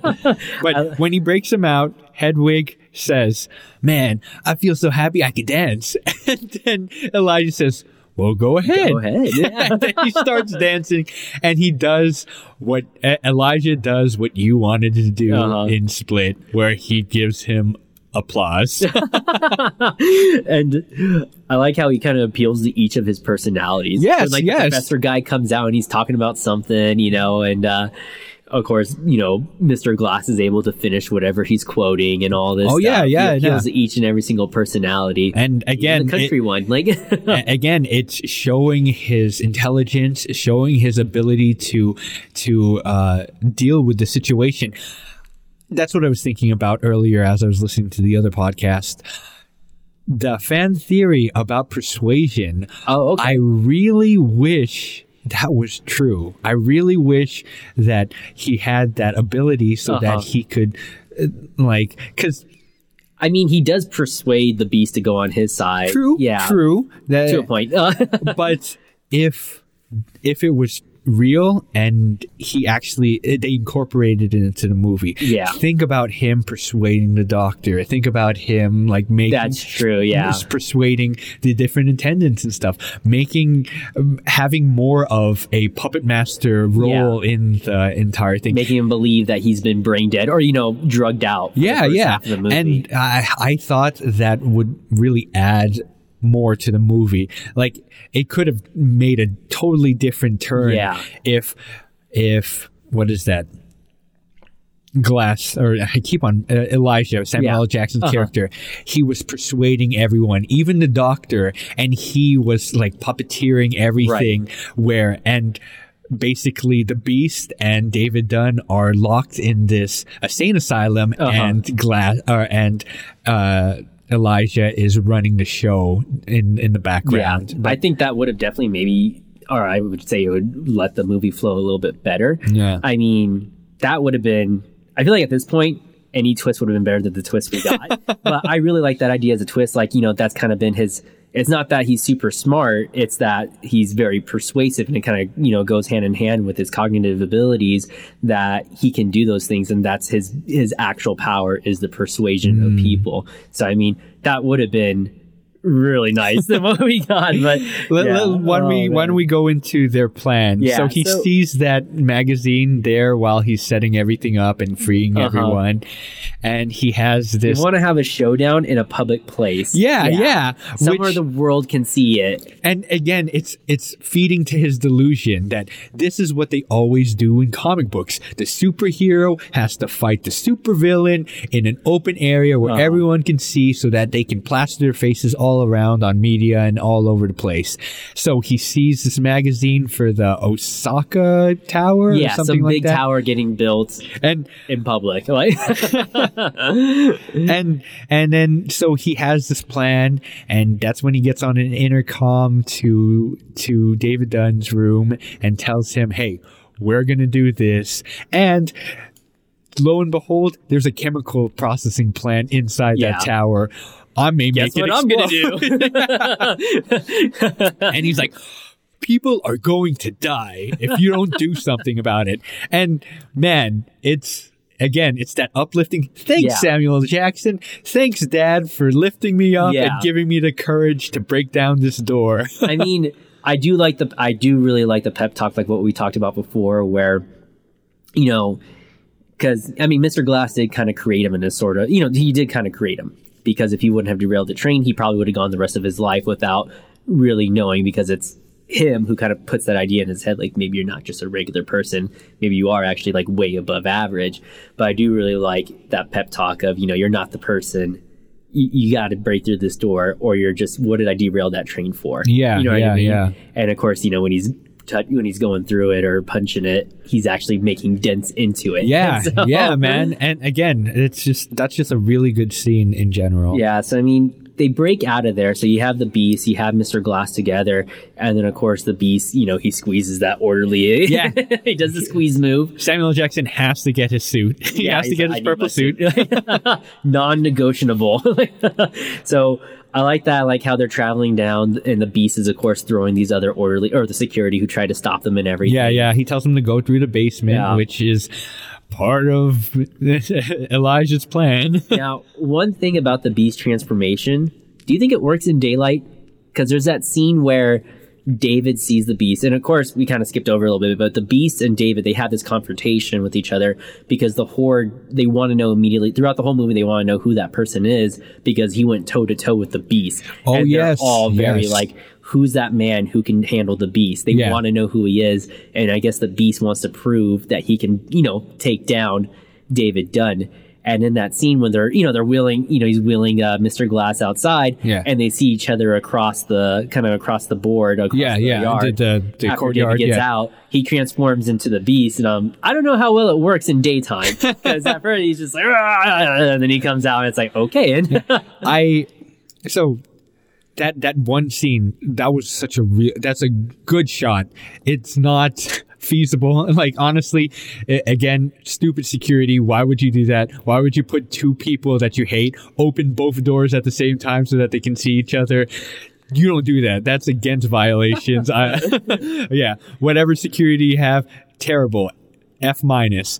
But that shot when they both see each other, just drew the through the doorway, frames it very well. Uh-huh. They both react the same way. They jump up to attention Yeah. and it- Stare it- each other down, yeah. very good shot very good shot and it does like you said really build up they want to know who this person is Yeah. yeah so They really do. Who went toe to toe with the beast? Which I feel like that dynamic does work, but then again, that's in the first half of the movie. Um, but we're getting towards the end of it, Yeah. and uh, Uh, one thing, I- one thing I want to say: when they show the beast the first time, I have it here in my notes, and I I wrote this down, and I didn't know what I, why I wrote it down, Uh-huh. but now I remember. I put them traps. His traps are huge, man. so veiny. Oh yeah, it was so forgot about the veiny, veins. so big. The homeboy was working out like crazy. His traps are insane. Those traps for days. yeah, man. Uh, Oh. But yeah, David Dunn. You know what breaks, is? What's up? It's the dog run. That's how he gets the traps because he's, Oh, doing, yeah. he's doing It's the dog run. It's all in the dog run. Yeah, you doing shrugs? No, CrossFit, yeah, hot yoga, dog run, shake weight, all of it. Like- yeah, yeah. oh man, Oh my god, But- that dog run. Uh, so Samuel L. Jackson gets a suit. Yeah. Uh, the Beast is there. They're in the courtyard afterwards. Yeah. Uh, uh, one thing uh, when he's fighting against the Uh-huh. security, I really like that scene as well, where it's Patricia and it, it, um, Patricia tells Elijah that just keep on rolling as soon as the attendants pass you, and then she turns back to walk away, and she's just whispering to herself, "I believe, I believe, Oh, yeah. I believe," and then she turns into the beast. Very good scene. Yeah. Very good scene. And then those dudes get wrecked in the background. He just throws them. away. He just Yeah. throws them like nothing. And it's, it's again a good shot. The Yeah. focus is on Elijah, Yeah. and in the back, uh, just slightly out of focus, you see the beast just laying waste to these guys, dudes. Yeah, I mean, that's why, like we talked before, I like the idea that this might be based on a belief system Mm. because you know that's her whole thing. I believe, I believe. You know, she keeps on kind of telling herself. Yes, yes. And it's Patricia. She's the one I think who summons the beast because even in Split. You know, she's always the one who, who summons the beast. Mm. Yes, so I think yes, it's always yeah. her. So the beast is somehow connected through Patricia. But, you know, I want to talk about like when they they're at that courtyard scene and they're kind of going toe to toe with each other, or even kind of before they go toe to toe with each other, and the Beast finds out that his that Kevin's dad was on David's train, which Yes, is the yes, one that yes. Mr. Glass derailed, and that was a fan theory. Yeah. in, in Split. they called it like Yeah. way back when Split came out, and I, so- I literally have it. Fan theories ruined it. Yeah. so I mean, and they kind of shoehorn DID in there because you see like his dad. He's like, "Oh, got my DID pamphlet," and of course, you know, he never comes back from that train accident. yeah, yeah. And uh, yeah, they really shoehorn that in there. But I like how the Beast thanks Mister Glass for creating him, yeah. and then he says, "You can't protect Kevin." Yeah. And, I, and it kind of calls And- back to that thing where they all just want to protect Kevin, Yeah, yeah, yeah. and uh, he wrecks them. And And during that moment, that's when the B squad comes on scene. And I wrote it right here. Everyone comes right when it happens, and it's way too convenient. Really? Yeah. It, it's just a lot of things at this moment. A lot of things just, all right, this is what we're going to do now, guys. Let's take a whole bunch of spaghetti, throw it on the wall, and whatever sticks, Whatever sticks, we're going to just put it out there. Because even Joseph, he's just like, back in comics, it's when the villain has a master plan, and then he tells him, you Yeah. know, your dad died on the train. Like, literally everyone is so enlightened. Like everyone knows what's going on immediately. They don't even try to have a feign of doubt except whether or not they have powers. But Yeah. when when someone makes a move, they're like, "Oh, this is why. Here's I read this in comic books." Or or oh, we need to go here at this moment. Everything is just so convenient. Everyone is so enlightened. They know what's going on. There's not a shred of doubt in their mind. And it's just that's I can't suspend my disbelief for Uh-huh. that. I mean, same thing. Anybody who's been watching these movies since Unbreakable, maybe not when it first came out, but later on and then Split, they know that, you know what I mean? They have an idea what's going to happen. Or even if they didn't know about, you know, Kevin's dad being on that train, they know David Dunn survived that train accident Yeah, and yeah. that Mr. Glass caused it. So it's kind of like, you don't have to dumb down your audience that much. Yeah, I mean? yeah. if they're watching this third installment where there's been like a 20 year gap between movie one and this one, you know, they're going to be keeping up with it, at least for the most part. Yeah, So, and and I mentioned it last review and split. It's that show don't tell. They did a lot of telling in Ah, this movie. Too much. Yeah, Too yeah. much of it. So, I mean, like, even because they, they include a lot of old footage from that was cut from. Yes, Unbreakable. actually, I really liked Yeah. that. I really liked it too, but I felt like sometimes it was a little too much. You know what I mean? I, I- think mainly just the, the train accident one. I was Yeah. wondering, I was wondering how they got that shot early in the movie where it's it's Yeah. the guy, the kid, uh, Joseph, Yeah. and he's young, and I'm like, did they aging technology yeah, these days. did, did, did they did they CG that? And then I read up on it, and then it was a deleted Yeah. scene, and that's awesome. I think that's Oh, yeah. great. Oh yeah, I mean, because before we did Unbreakable, I read the script for it, and as soon as the scene's happening, I'm like, oh, I read this in the script. Maybe that's why I didn't like it. I felt like it was too much. So I'm just Ah, like, okay. okay. I read this in the script. I know it's a deleted scene that wasn't like you know posted anywhere. Yeah. And so I'm like, okay, I guess they filmed it. They just didn't include it. And so, uh, yeah, I mean, that's where I feel like maybe that's just because I read the script. I'm like, oh, I know how this turns out because I read it. But uh, But um, I, I- will say that last fight scene, like I even called it for my wife. My wife watched it with me, and I said, "They're not going to make it out of the parking lot. Everything's going to happen in the front yard of this Right. mental institution," and and the fight. It just seemed weird. You know what it what it seemed like to me? It seemed like a bunch of kids they were like oh you know what? Let's film a movie uh, and we're gonna have an awesome fight scene. Where we're gonna film it? Well uh we can do my front yard if you want. It, it, it just like backyard wrestling. yeah, it, it just seemed very like we need this is a superhero movie. We have to have this big climactic fight between Yeah. the superhero and the supervillain. Uh, I guess we'll do it in the front yard of this mental institution. Yeah, I mean, I don't mind it being in the front yard of the mental institution, but it's just same thing. I think it's the balance issue. Yeah. they were going down the rabbit hole and they weren't sure which direction to go in.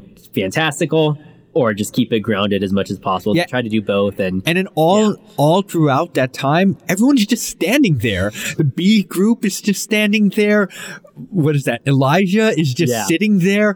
What are these people doing while while well, I think Elijah got messed up at that point. you know, well, Yeah. no, before that though. Oh, oh, yeah. But before that, because the, the girls were inside Uh-huh. of the van and they were throwing each other at, at the van. Do you remember that? yeah, I remember they were throwing each other. Oh, yeah, they were throwing each other at the van and then they were trying to wrestle each other and stuff like that. And literally, Elijah's just watching this happen. The. B movie, the not the B movie, the the B support characters are just there and.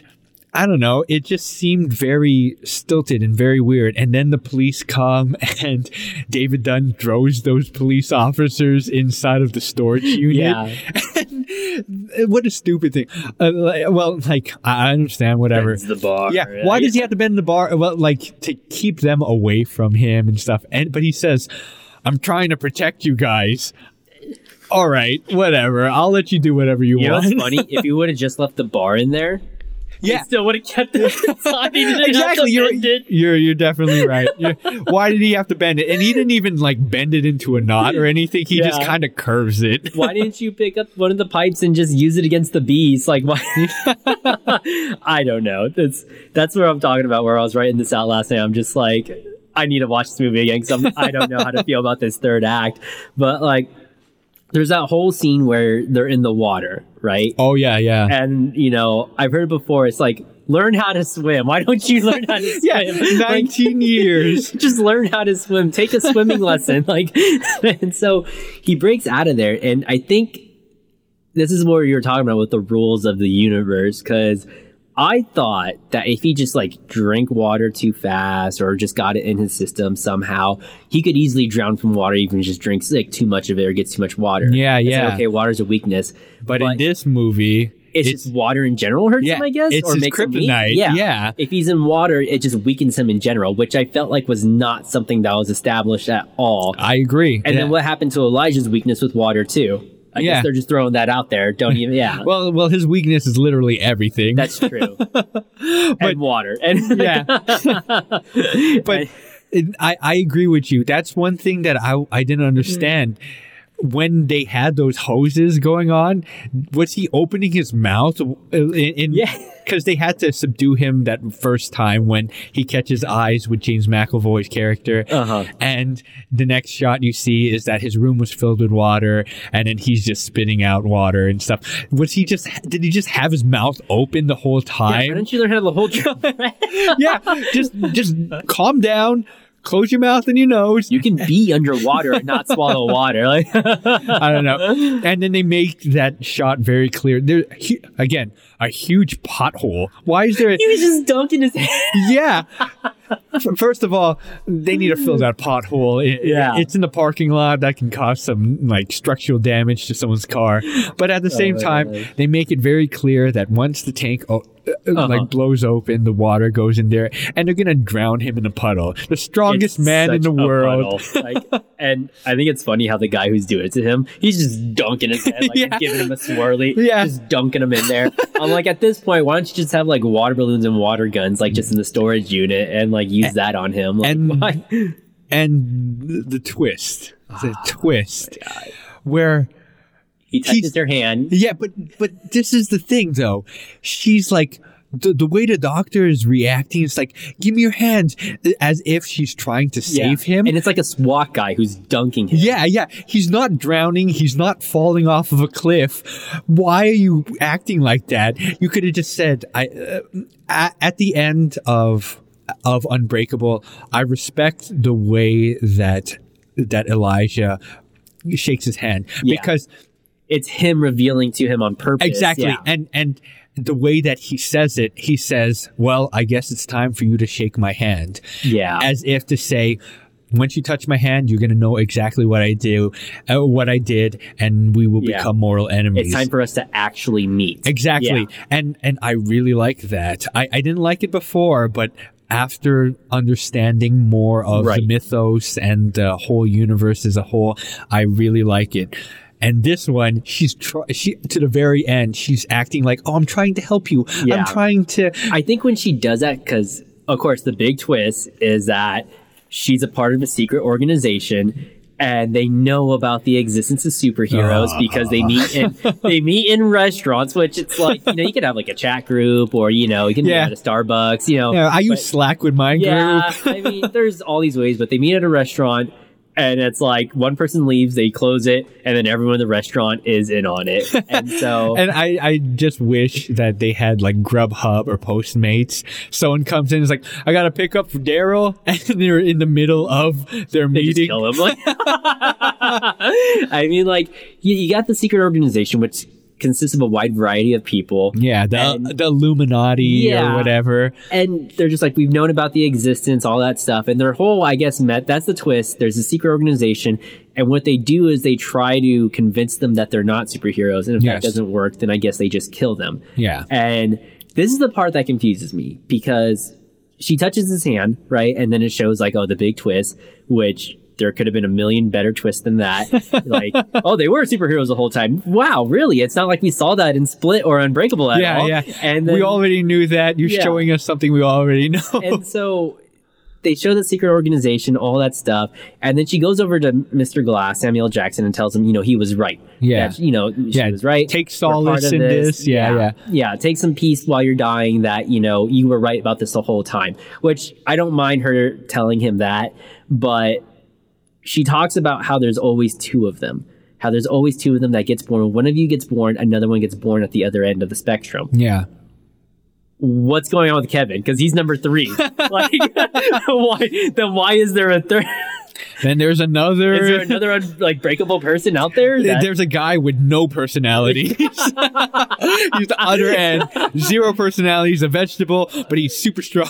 he just that's that's the thing. I'm just like, okay, you say there's two of them, but why is there? Never mind. Yeah, Just- just- and and I, I don't Oh know, man. God. It's uh, she she tells him this, and then she tells them that it doesn't matter whether they're good or bad. We don't pick sides, and it's I, I, I- it's that turning the mirror up against society. It's like that political climate sort of thing where to quell the masses, you convi- you convince the populace that they're not more than that they are, so Yeah. that everyone is normal, everyone is on the same Yeah. spectrum.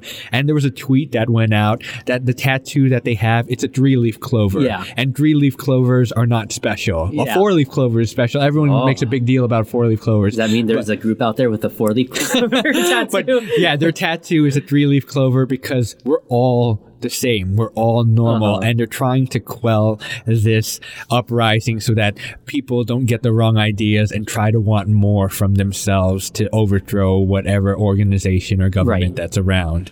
So I, I, I can see it. I, I find that very interesting. such a left turn. But It's yeah, just- it's, just, such so a out of it- there. it's it's such a bad twist, and I like I like the idea of having the secret organization that's running things in the background, but the way that they go about it and.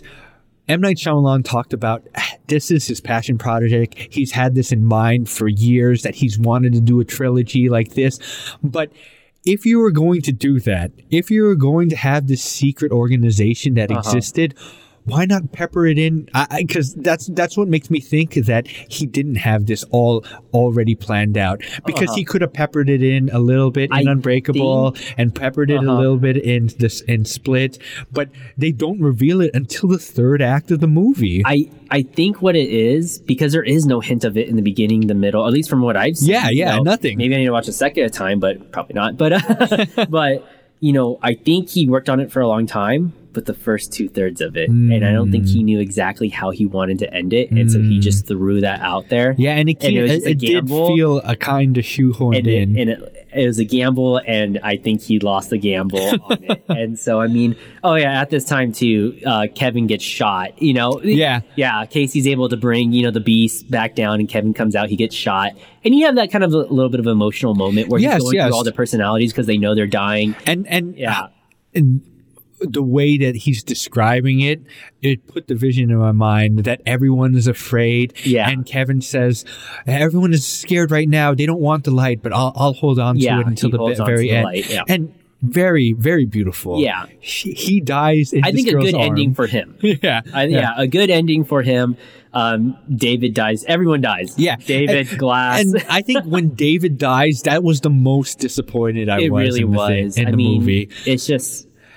I felt like we didn't get enough of him in this movie. Yeah. Just for him to kind of be killed off in that way, getting swirled, you know, getting swirlied and everything, and like, it's just if there was maybe a better twist to it, then yeah.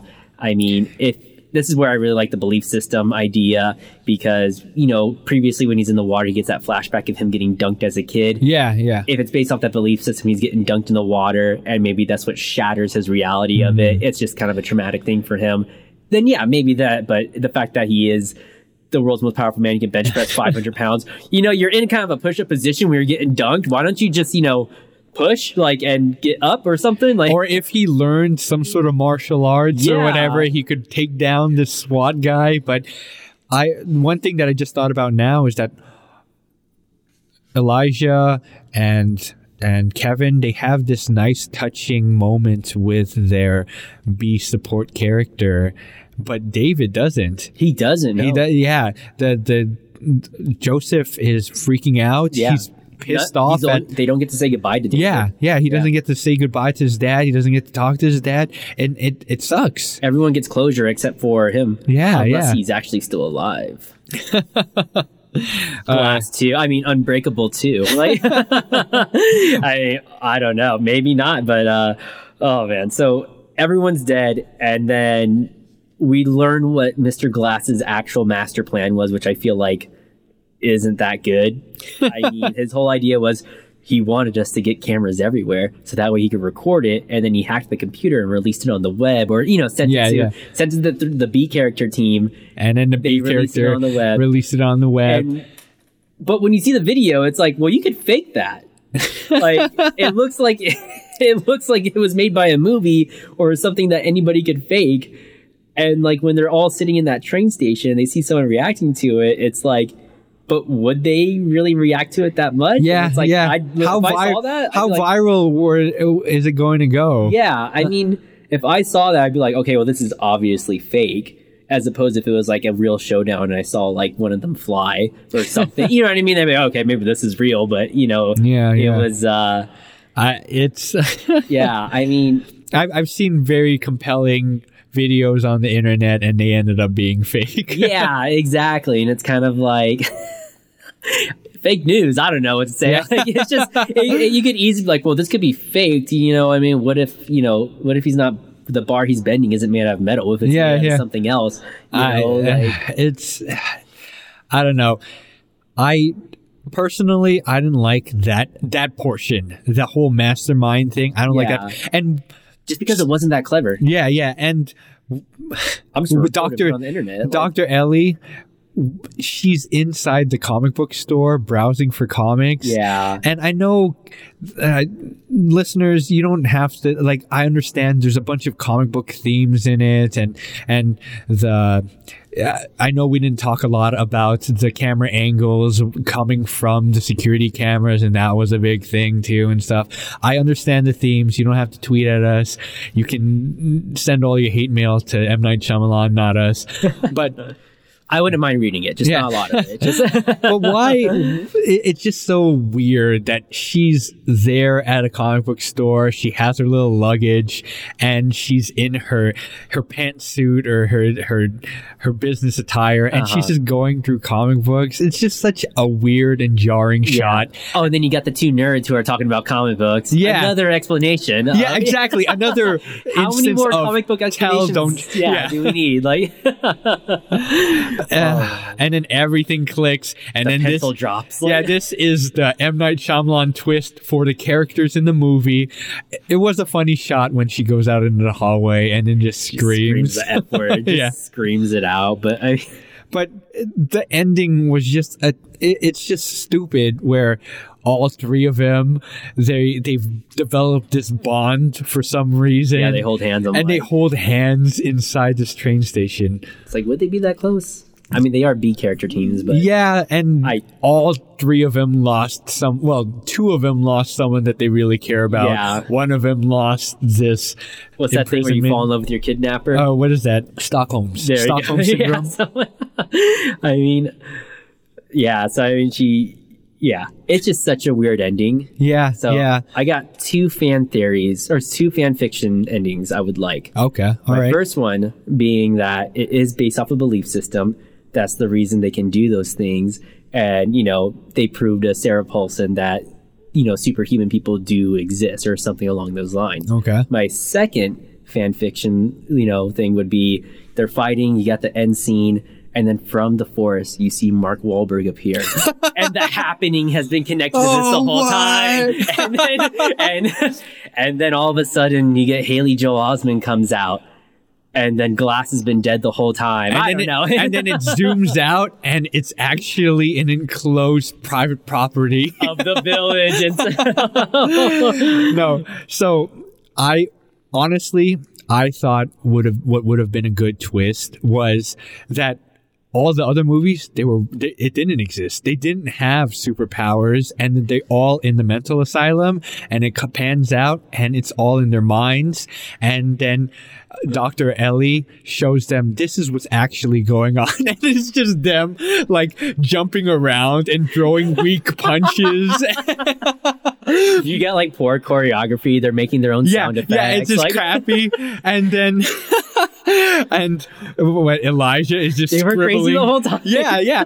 What if that was the twist? Oh but my God. Whatever. You know, I'm no, I'm no film producer. I'm no director. Whatever. I do like the idea of Marky Mark coming back, but I do like that idea. But- just That was Glass. oh my gosh, just you know, I think we talked. I talked about it before. Rather have something be a you know a big swing and a miss Yeah. than just kind of always playing it safe.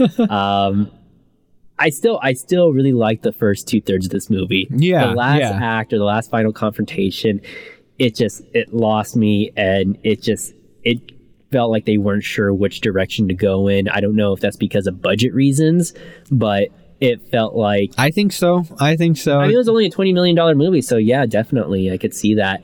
So I mean, if they had that budget, you know, constraints on it, I feel like they should have kind of maybe toned down the fight scene Yeah, at the yeah. end because, or I don't know, think of some creative way to show that they're very strong or they can do these things Hmm. without like going more to the fantastical. Like, yeah, I can punch a wall and you know my fist will be in there. You know what I mean? like, yeah. So I don't know. It's just it loses the balance a bit, but that first two thirds is good. Um, I would still probably keep the rating maybe at a B, just because that first two thirds of the movie was good, and the ending gives me something to talk about, I guess.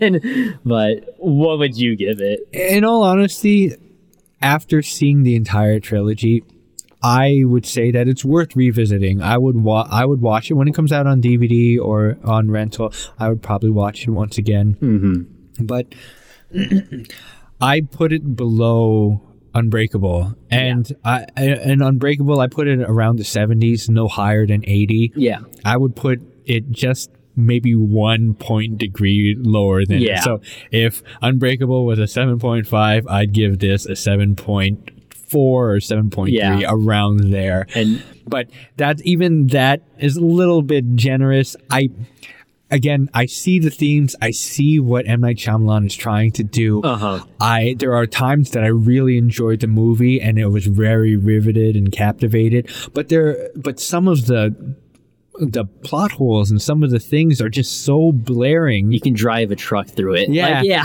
it's just it's just why why did you make this choice why is this happening why are these characters even here what are they doing it's it's just strange to me I mean, I guess I feel a little cheated because you know, Unbreakable. It felt like when they made that, or when he made that movie, he took his time with it. You know, the cinematography, everything kind of lined up together and it came full circle. Even with Split, you know what I mean, with just the whole character dynamics in there with Casey and you know, uh, or Anya Taylor Joy and James McAvoy. Yeah. you know, it makes it kind of come full circle too, even Yes, with the inclusion of David Dunn. But the last ending of the last act of this movie, it makes it, it kind of cheats the audience out a little bit just because you got the over explanation of comic books. You know, you got the whole let's kill off all the characters, you know, at least for the most part. And it just, it doesn't feel like it comes full circle. And I guess that's why it's like, well, we feel like we're cheated to the fact to the point where I'd rather have Marky Mark come from the forest. you know what I mean? You know, Yeah. anything. you Yeah, know, yeah. Anything in general better than what we got. But give me give me something and also the the thing is it's uh, one thing that i thought was pretty interesting th- uh, flattering the villains so uh, I, I i got i wrote this down and so elijah and and uh, Kevin, uh, Kevin, or just the, the horde. Uh, Yeah. say- So we'll we'll go, Mr. Glass and the horde. They did some terrible things, yeah, absolutely. but in the end of the movie, you feel bad for them Yeah. because this other organization is a bigger bad. Yeah. Like it lessens the evil that they did because this other That's true. organization is more evil. And I don't know, it sends a a mixed message because at that point I I I didn't want to sympathize with them like I, I felt really bad that David Dunn died because he didn't do anything wrong Yeah. he didn't do anything bad but Mr. Glass and Killed like over and- 500 people. yeah, and, and the horde and, and the horde, like they did some pretty bad things, Yeah. and I'm I'm kind of girls. yeah, I'm kind of okay with them dying, but like I don't know, it's it's just. It, Yeah. it, it was just this weird dynamic that I thought, okay, now it, it made you sympathetic for to these evils because now this bigger evil exists, and Right. I, I didn't really like that take. Yeah, I mean, especially with the whole released on internet thing, it's like, well, because you're not allowed to put anything fake on the internet these days. You know what I mean? It's just, Yeah, I don't know, but I mean, I would still say go watch it. yeah, I yeah. would still put it underneath Unbreakable too, just because. Yeah, just because it, it feels lazy at the end. It Yeah, feels like we got I cheated agree. as an audience. I you know, agree. twenty years for this third movie, you know, and it's just and it's like, oh, that's how you're going to end it. And I mean, maybe he'll get another, you know, kind of version of this movie because it's making a lot of money. You know, it's only Yeah, oh, yeah. it's made over a hundred million, I think, right now. yeah, yeah. So I mean, I don't know. We'll see what we'll get with M Night Shyamalan, but it's either going to be good or it's going to be M. Night just Shyamalan. okay. Yeah, it's gonna be M Night Shyamalan. Yeah, just but- when you think he's coming back up, you know, he he he knocks you back down a little. But I, I, I, more I, power to him though for putting his own money in this. I suggest watching it also, but I give the caveat that do watch Unbreakable and Split within a reasonable time frame Right. before watching Yeah. Glass because honestly then you'll get more understanding of the movie in general Yeah. and it, it's okay I wouldn't see I went to the movie theater I have the receipt right here I spent $25 Yeah. to watch this movie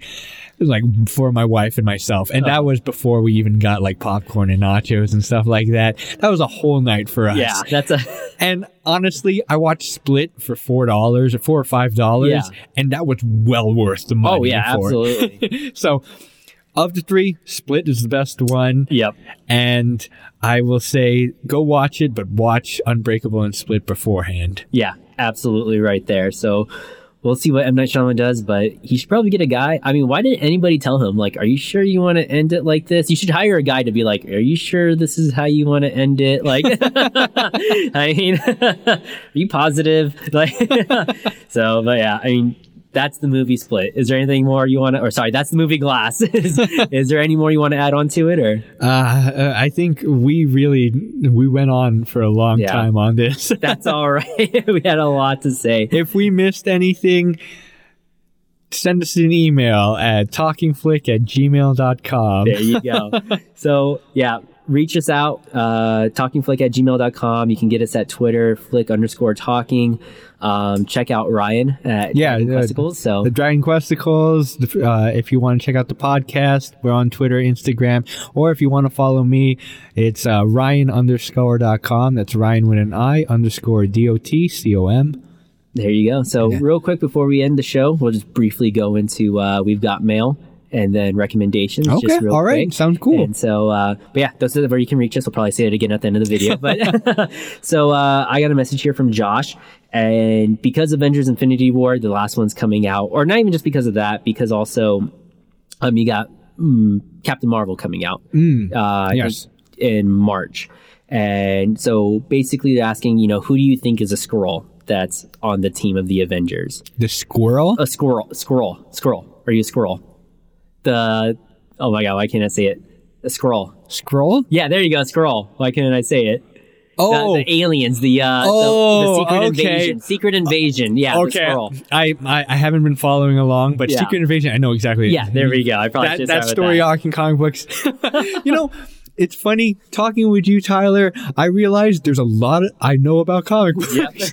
I know more about comic books than I know about movies right that, now. that came out years. Yeah. yeah. Secret Yeah. Invasion was was 2008, Yeah, 2007, yeah. I think. And, uh, it, it's good. It's really good. yeah, I mean, Who who's the Skrull? Um. I would probably say it'd be funny if War Machine was a, was a Skrull because uh, you know he got cast replaced. Oh yes, Because yes. originally he was Terrence Oh, Howard. I would It's kind of like it, you should have known he was the Skrull. It's Yeah. a totally different guy. I would like it if like Terrence Howard, like you know, uh, James Rhodey has been in ice, like on some alien spaceship, and then he comes out and he's just like, "What's been happening the past couple years?" You know, and it's like, "Oh, you've been gone for ten years," and then like. You know, Iron Man, Tony Stark never noticed his black friend changed like into into Don Cheadle. Like, Whoa. And then, whole time. and then they come up right next to each other, and he's like, "There's two of you." and then, and I would love it if it's like Edward Norton comes out as the real Hulk. oh. and then this whole time it's just been like, wait, but who's this guy? like Bruce Banner, Mark Ruffalo. Oh man. So, I, you know what? I wouldn't put him past them to do that. You know, Yeah. it's Disney, Marvel, and stuff. Like- It'll be hilarious. I would laugh so hard if they did that. Uh, they, ha, uh, what's that? At Disney, at Marvel, let them know. yeah, Put, get Terrence Howard back. yeah, get put Edward them Norton. in, make them Skrull. yeah, pay them whatever they want. Just get them back. And so, so oh man, I'd love it if it was that. Oh but- man, yeah. You know what? Because that I, I that takes my vote. It, but if you want something else, if you want me to put something different, I, I honestly, it would be interesting if uh, I don't know the last big reveal for Captain America was when they revealed that oh he's part of Hydra Oh, and yeah, he was Secret compromised Empire, yeah. yeah. yeah Secret Empire there you go Uh-huh. uh, if they made Captain America, you know, uh, Right. Skrull. I think that would I mean- be interesting. They could do it because you know what if the real Captain America has been on ice this whole time? Yeah, Like and he never got unfrozen. Yeah. Or the person that they thought they unfroze was Captain America was a Skrull. Yeah. And so so I, I don't know that. I, Everyone hated that that story arc. I I picked it up. I just thought it was very interesting. And what is that drama? drama and and salt makes the geeks buy comic books. Yeah, that's true. So, oh man, yeah. I mean, plus, you know, you can do whatever you want with comic books because there's so many different. Oh, yeah. universes. you can just do whatever you want. Yeah, want. they'll blow That's up the a nice part. universe or whatever. Yeah. That'll be on uh, on world. They can negative two or whatever. Rules of comics: everyone's dead, but they're not really, except for Uncle Ben and you know, like, and Bruce Wayne's parents, and yeah, and then well, eventually except for Flashpoint. But someone e- everyone's going to be batman at one point Yeah. everyone's going to be captain america at Wolverine one point. was Batman at one point too. yeah like, spider-man's black or Yeah. white or teenager Yeah. you can do anything. Yeah. So, yeah, I mean, I think I'd like the idea of Rhodey being uh, being a Skrull. I can't think of anybody else. I, I think, in all seriousness, the main cast is probably safe, just because they've been there for so long. You know, even Nick Fury, but we'll see what happens. Um, Did you know Samuel Jackson is 70 years old? is he really that He's old? 70 years old. Yeah. They use de aging for him, right? In Captain Marvel, I think they do, but only a little bit. Yeah, yeah. But currently, he's 70 years old. That and is he's insane. killing it right now. Dang, I don't, I don't even yeah, know. man. That just First Unbreakable, he was all, he was 50 something. Was he really that Yeah. old and unbreakable? Yeah. Well, I mean, he's 70 now, that was Yeah. 20 years ago. So, yeah, yeah. So I don't know. It's I- just crazy. It's yeah. just crazy to me. that is kind of crazy, actually. So, uh, let's move on to recommendations. Uh, All right. Do you have anything you're reading, watching, listening to, podcasts, anything you want to recommend? um what i'm listening oh actually what i'm playing right now if you guys i'm really into indie games and all of that really nice pick up and play games uh binding of isaac you can get it anywhere you can get it on steam you can get it on ps4 you can get it on uh on Vita or whatever. But Binding of Isaac, really fun game. Um, it's a roguelike uh, twin stick shooter and very addictive. So check it out. That's what I've been playing recently. I Tyler, I was telling him that I was I saw the Captain oh no no the Shazam trailer. Oh, yeah. Yes, and I am super hyped about it. It looks really good, and it reminded me of a comic book that I watched or that I read. Um, you may be thinking Shazam, but it's not Shazam. It's actually called Superior. Superior by Mark Millar and uh, Lean Leany Yu. Yeah. Oh, oh, man, uh, I just Mark Millar and yeah, others. yeah. I butchered that name. I'm sorry. But Superior, very similar to Shazam. And I saw a lot of parallels. There's a big twist at the end that I thought was very interesting. But the big draw for this comic book was that it's about a kid who gets superpowers as and he looks like an adult with superpowers and he's just testing his boundaries, seeing his limits, seeing what he can do. That childlike wonder of being able to do all these amazing things, I just thought was such a good, um, uh, a good story, a good just. Uh, uh, oh man, I can't even talk right now. I've been talking for like almost two hours. Oh my God. yeah, it, it's just good. Check it out. Superior. You can find it in comic book shops. It's nice. Yeah, so uh, real quick on me, then we'll wrap it up real quick. Um, I watched Hereditary over the weekend. Um, it was scary. uh, that's with scary movies.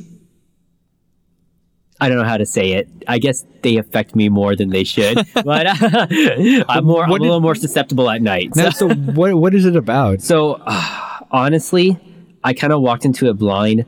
I thought maybe it was when I before I watched it, I thought maybe it was about mental illness being pa- passed down, and during the whole movie, that's what I still kind of thought it was about. But it's better if you watch this movie and you go in completely blind. Okay, it really all right. is. Um, it's worth your time. Uh, my girlfriend got scared from it. I had to walk her to the car that's uh, like was outside my house because it was dark. You know, it's nighttime, and so. But uh, I would say definitely check it out. It's on Amazon Prime for free right now. Okay, So, all right. I would say definitely check it out. It came from A24. They're an indie film company. This is the biggest one they've ever released. Yeah, just go check it out. Any big names attached to it? Um, Toni Collette, I think, is her name, which I don't think she's that big. She was also in The Sixth Sense. I don't Oh, okay. remember as who. Um, yeah, I have no idea as who, but definitely check it out. Um, it's well worth a watch. Just maybe like afterwards, I kept all the lights on in the house. So, um, other quick thing I watched was Legends of Strength. So that is actually on Netflix, and um, kind of watched it blind. It's only two episodes long. It's like a little documentary. It's about kind of strong men back in like the 1950s. No, okay, 40s I did see that. Yeah, yeah. And the reason I want to kind of talk about it a little bit because um, they talk about how one of these strongman performers, how part of his act is he would bend these steel bars, be we would call like cops, cops and robbers or something. He'd bend these steel bars, he would escape from it, and that was part of his act. And of course, in 1940, seeing someone do that Yeah, would be yeah. amazing. And of course, you know uh, James McAvoy does it in Split. but I guess whenever he would bend the bars, they would take those bars to a blacksmith. And the blacksmith would just reshape them, you know, just get them ready for the next night, and then he would rebend them again. Yeah, yeah. But what the blacksmith did, and he didn't tell anybody, is one of the nights he reinforced the steel as much as he could. Yeah. And so when the strongman came in there, I can't remember his name. He was like a French Canadian guy, and he tried to bend the, the bar open. He couldn't do it at first. Yeah. And so he actually tried with all his might, and he was able to bend it enough to where he could squeeze through it. Yeah. And so and he and he stopped the show that usually he has uh, like other performance he would do. As soon as he was able to bend it with all his might, he walked over to the audience, you know, breathing very heavily, and said, you know. I can't continue the rest of the show tonight. I'm completely exhausted from doing that. And so he thanked the audience and everything. He just kind of called it quits that night because it took every bit of ounce in him to do it. Interesting. Yeah. Oh, and these man. are guys who try to hold cars together with their arms, you know, Yeah, all yeah, yeah. stuff. Yeah, showmanship stuff. Um, and the whole time I'm thinking like, oh, I bet Mr. Glass would love to watch this. Like, like this was made for him. Um, other things I'm reading, um, City of Myth, which is very kind of low indie comic book. Hmm. Um, I met the guy at Comic Con a couple years ago. I need to find out his name. I'll say it again. it's about a guy. Just put it in the show description. Yeah, there we go. I'll put it in the show description. Yeah.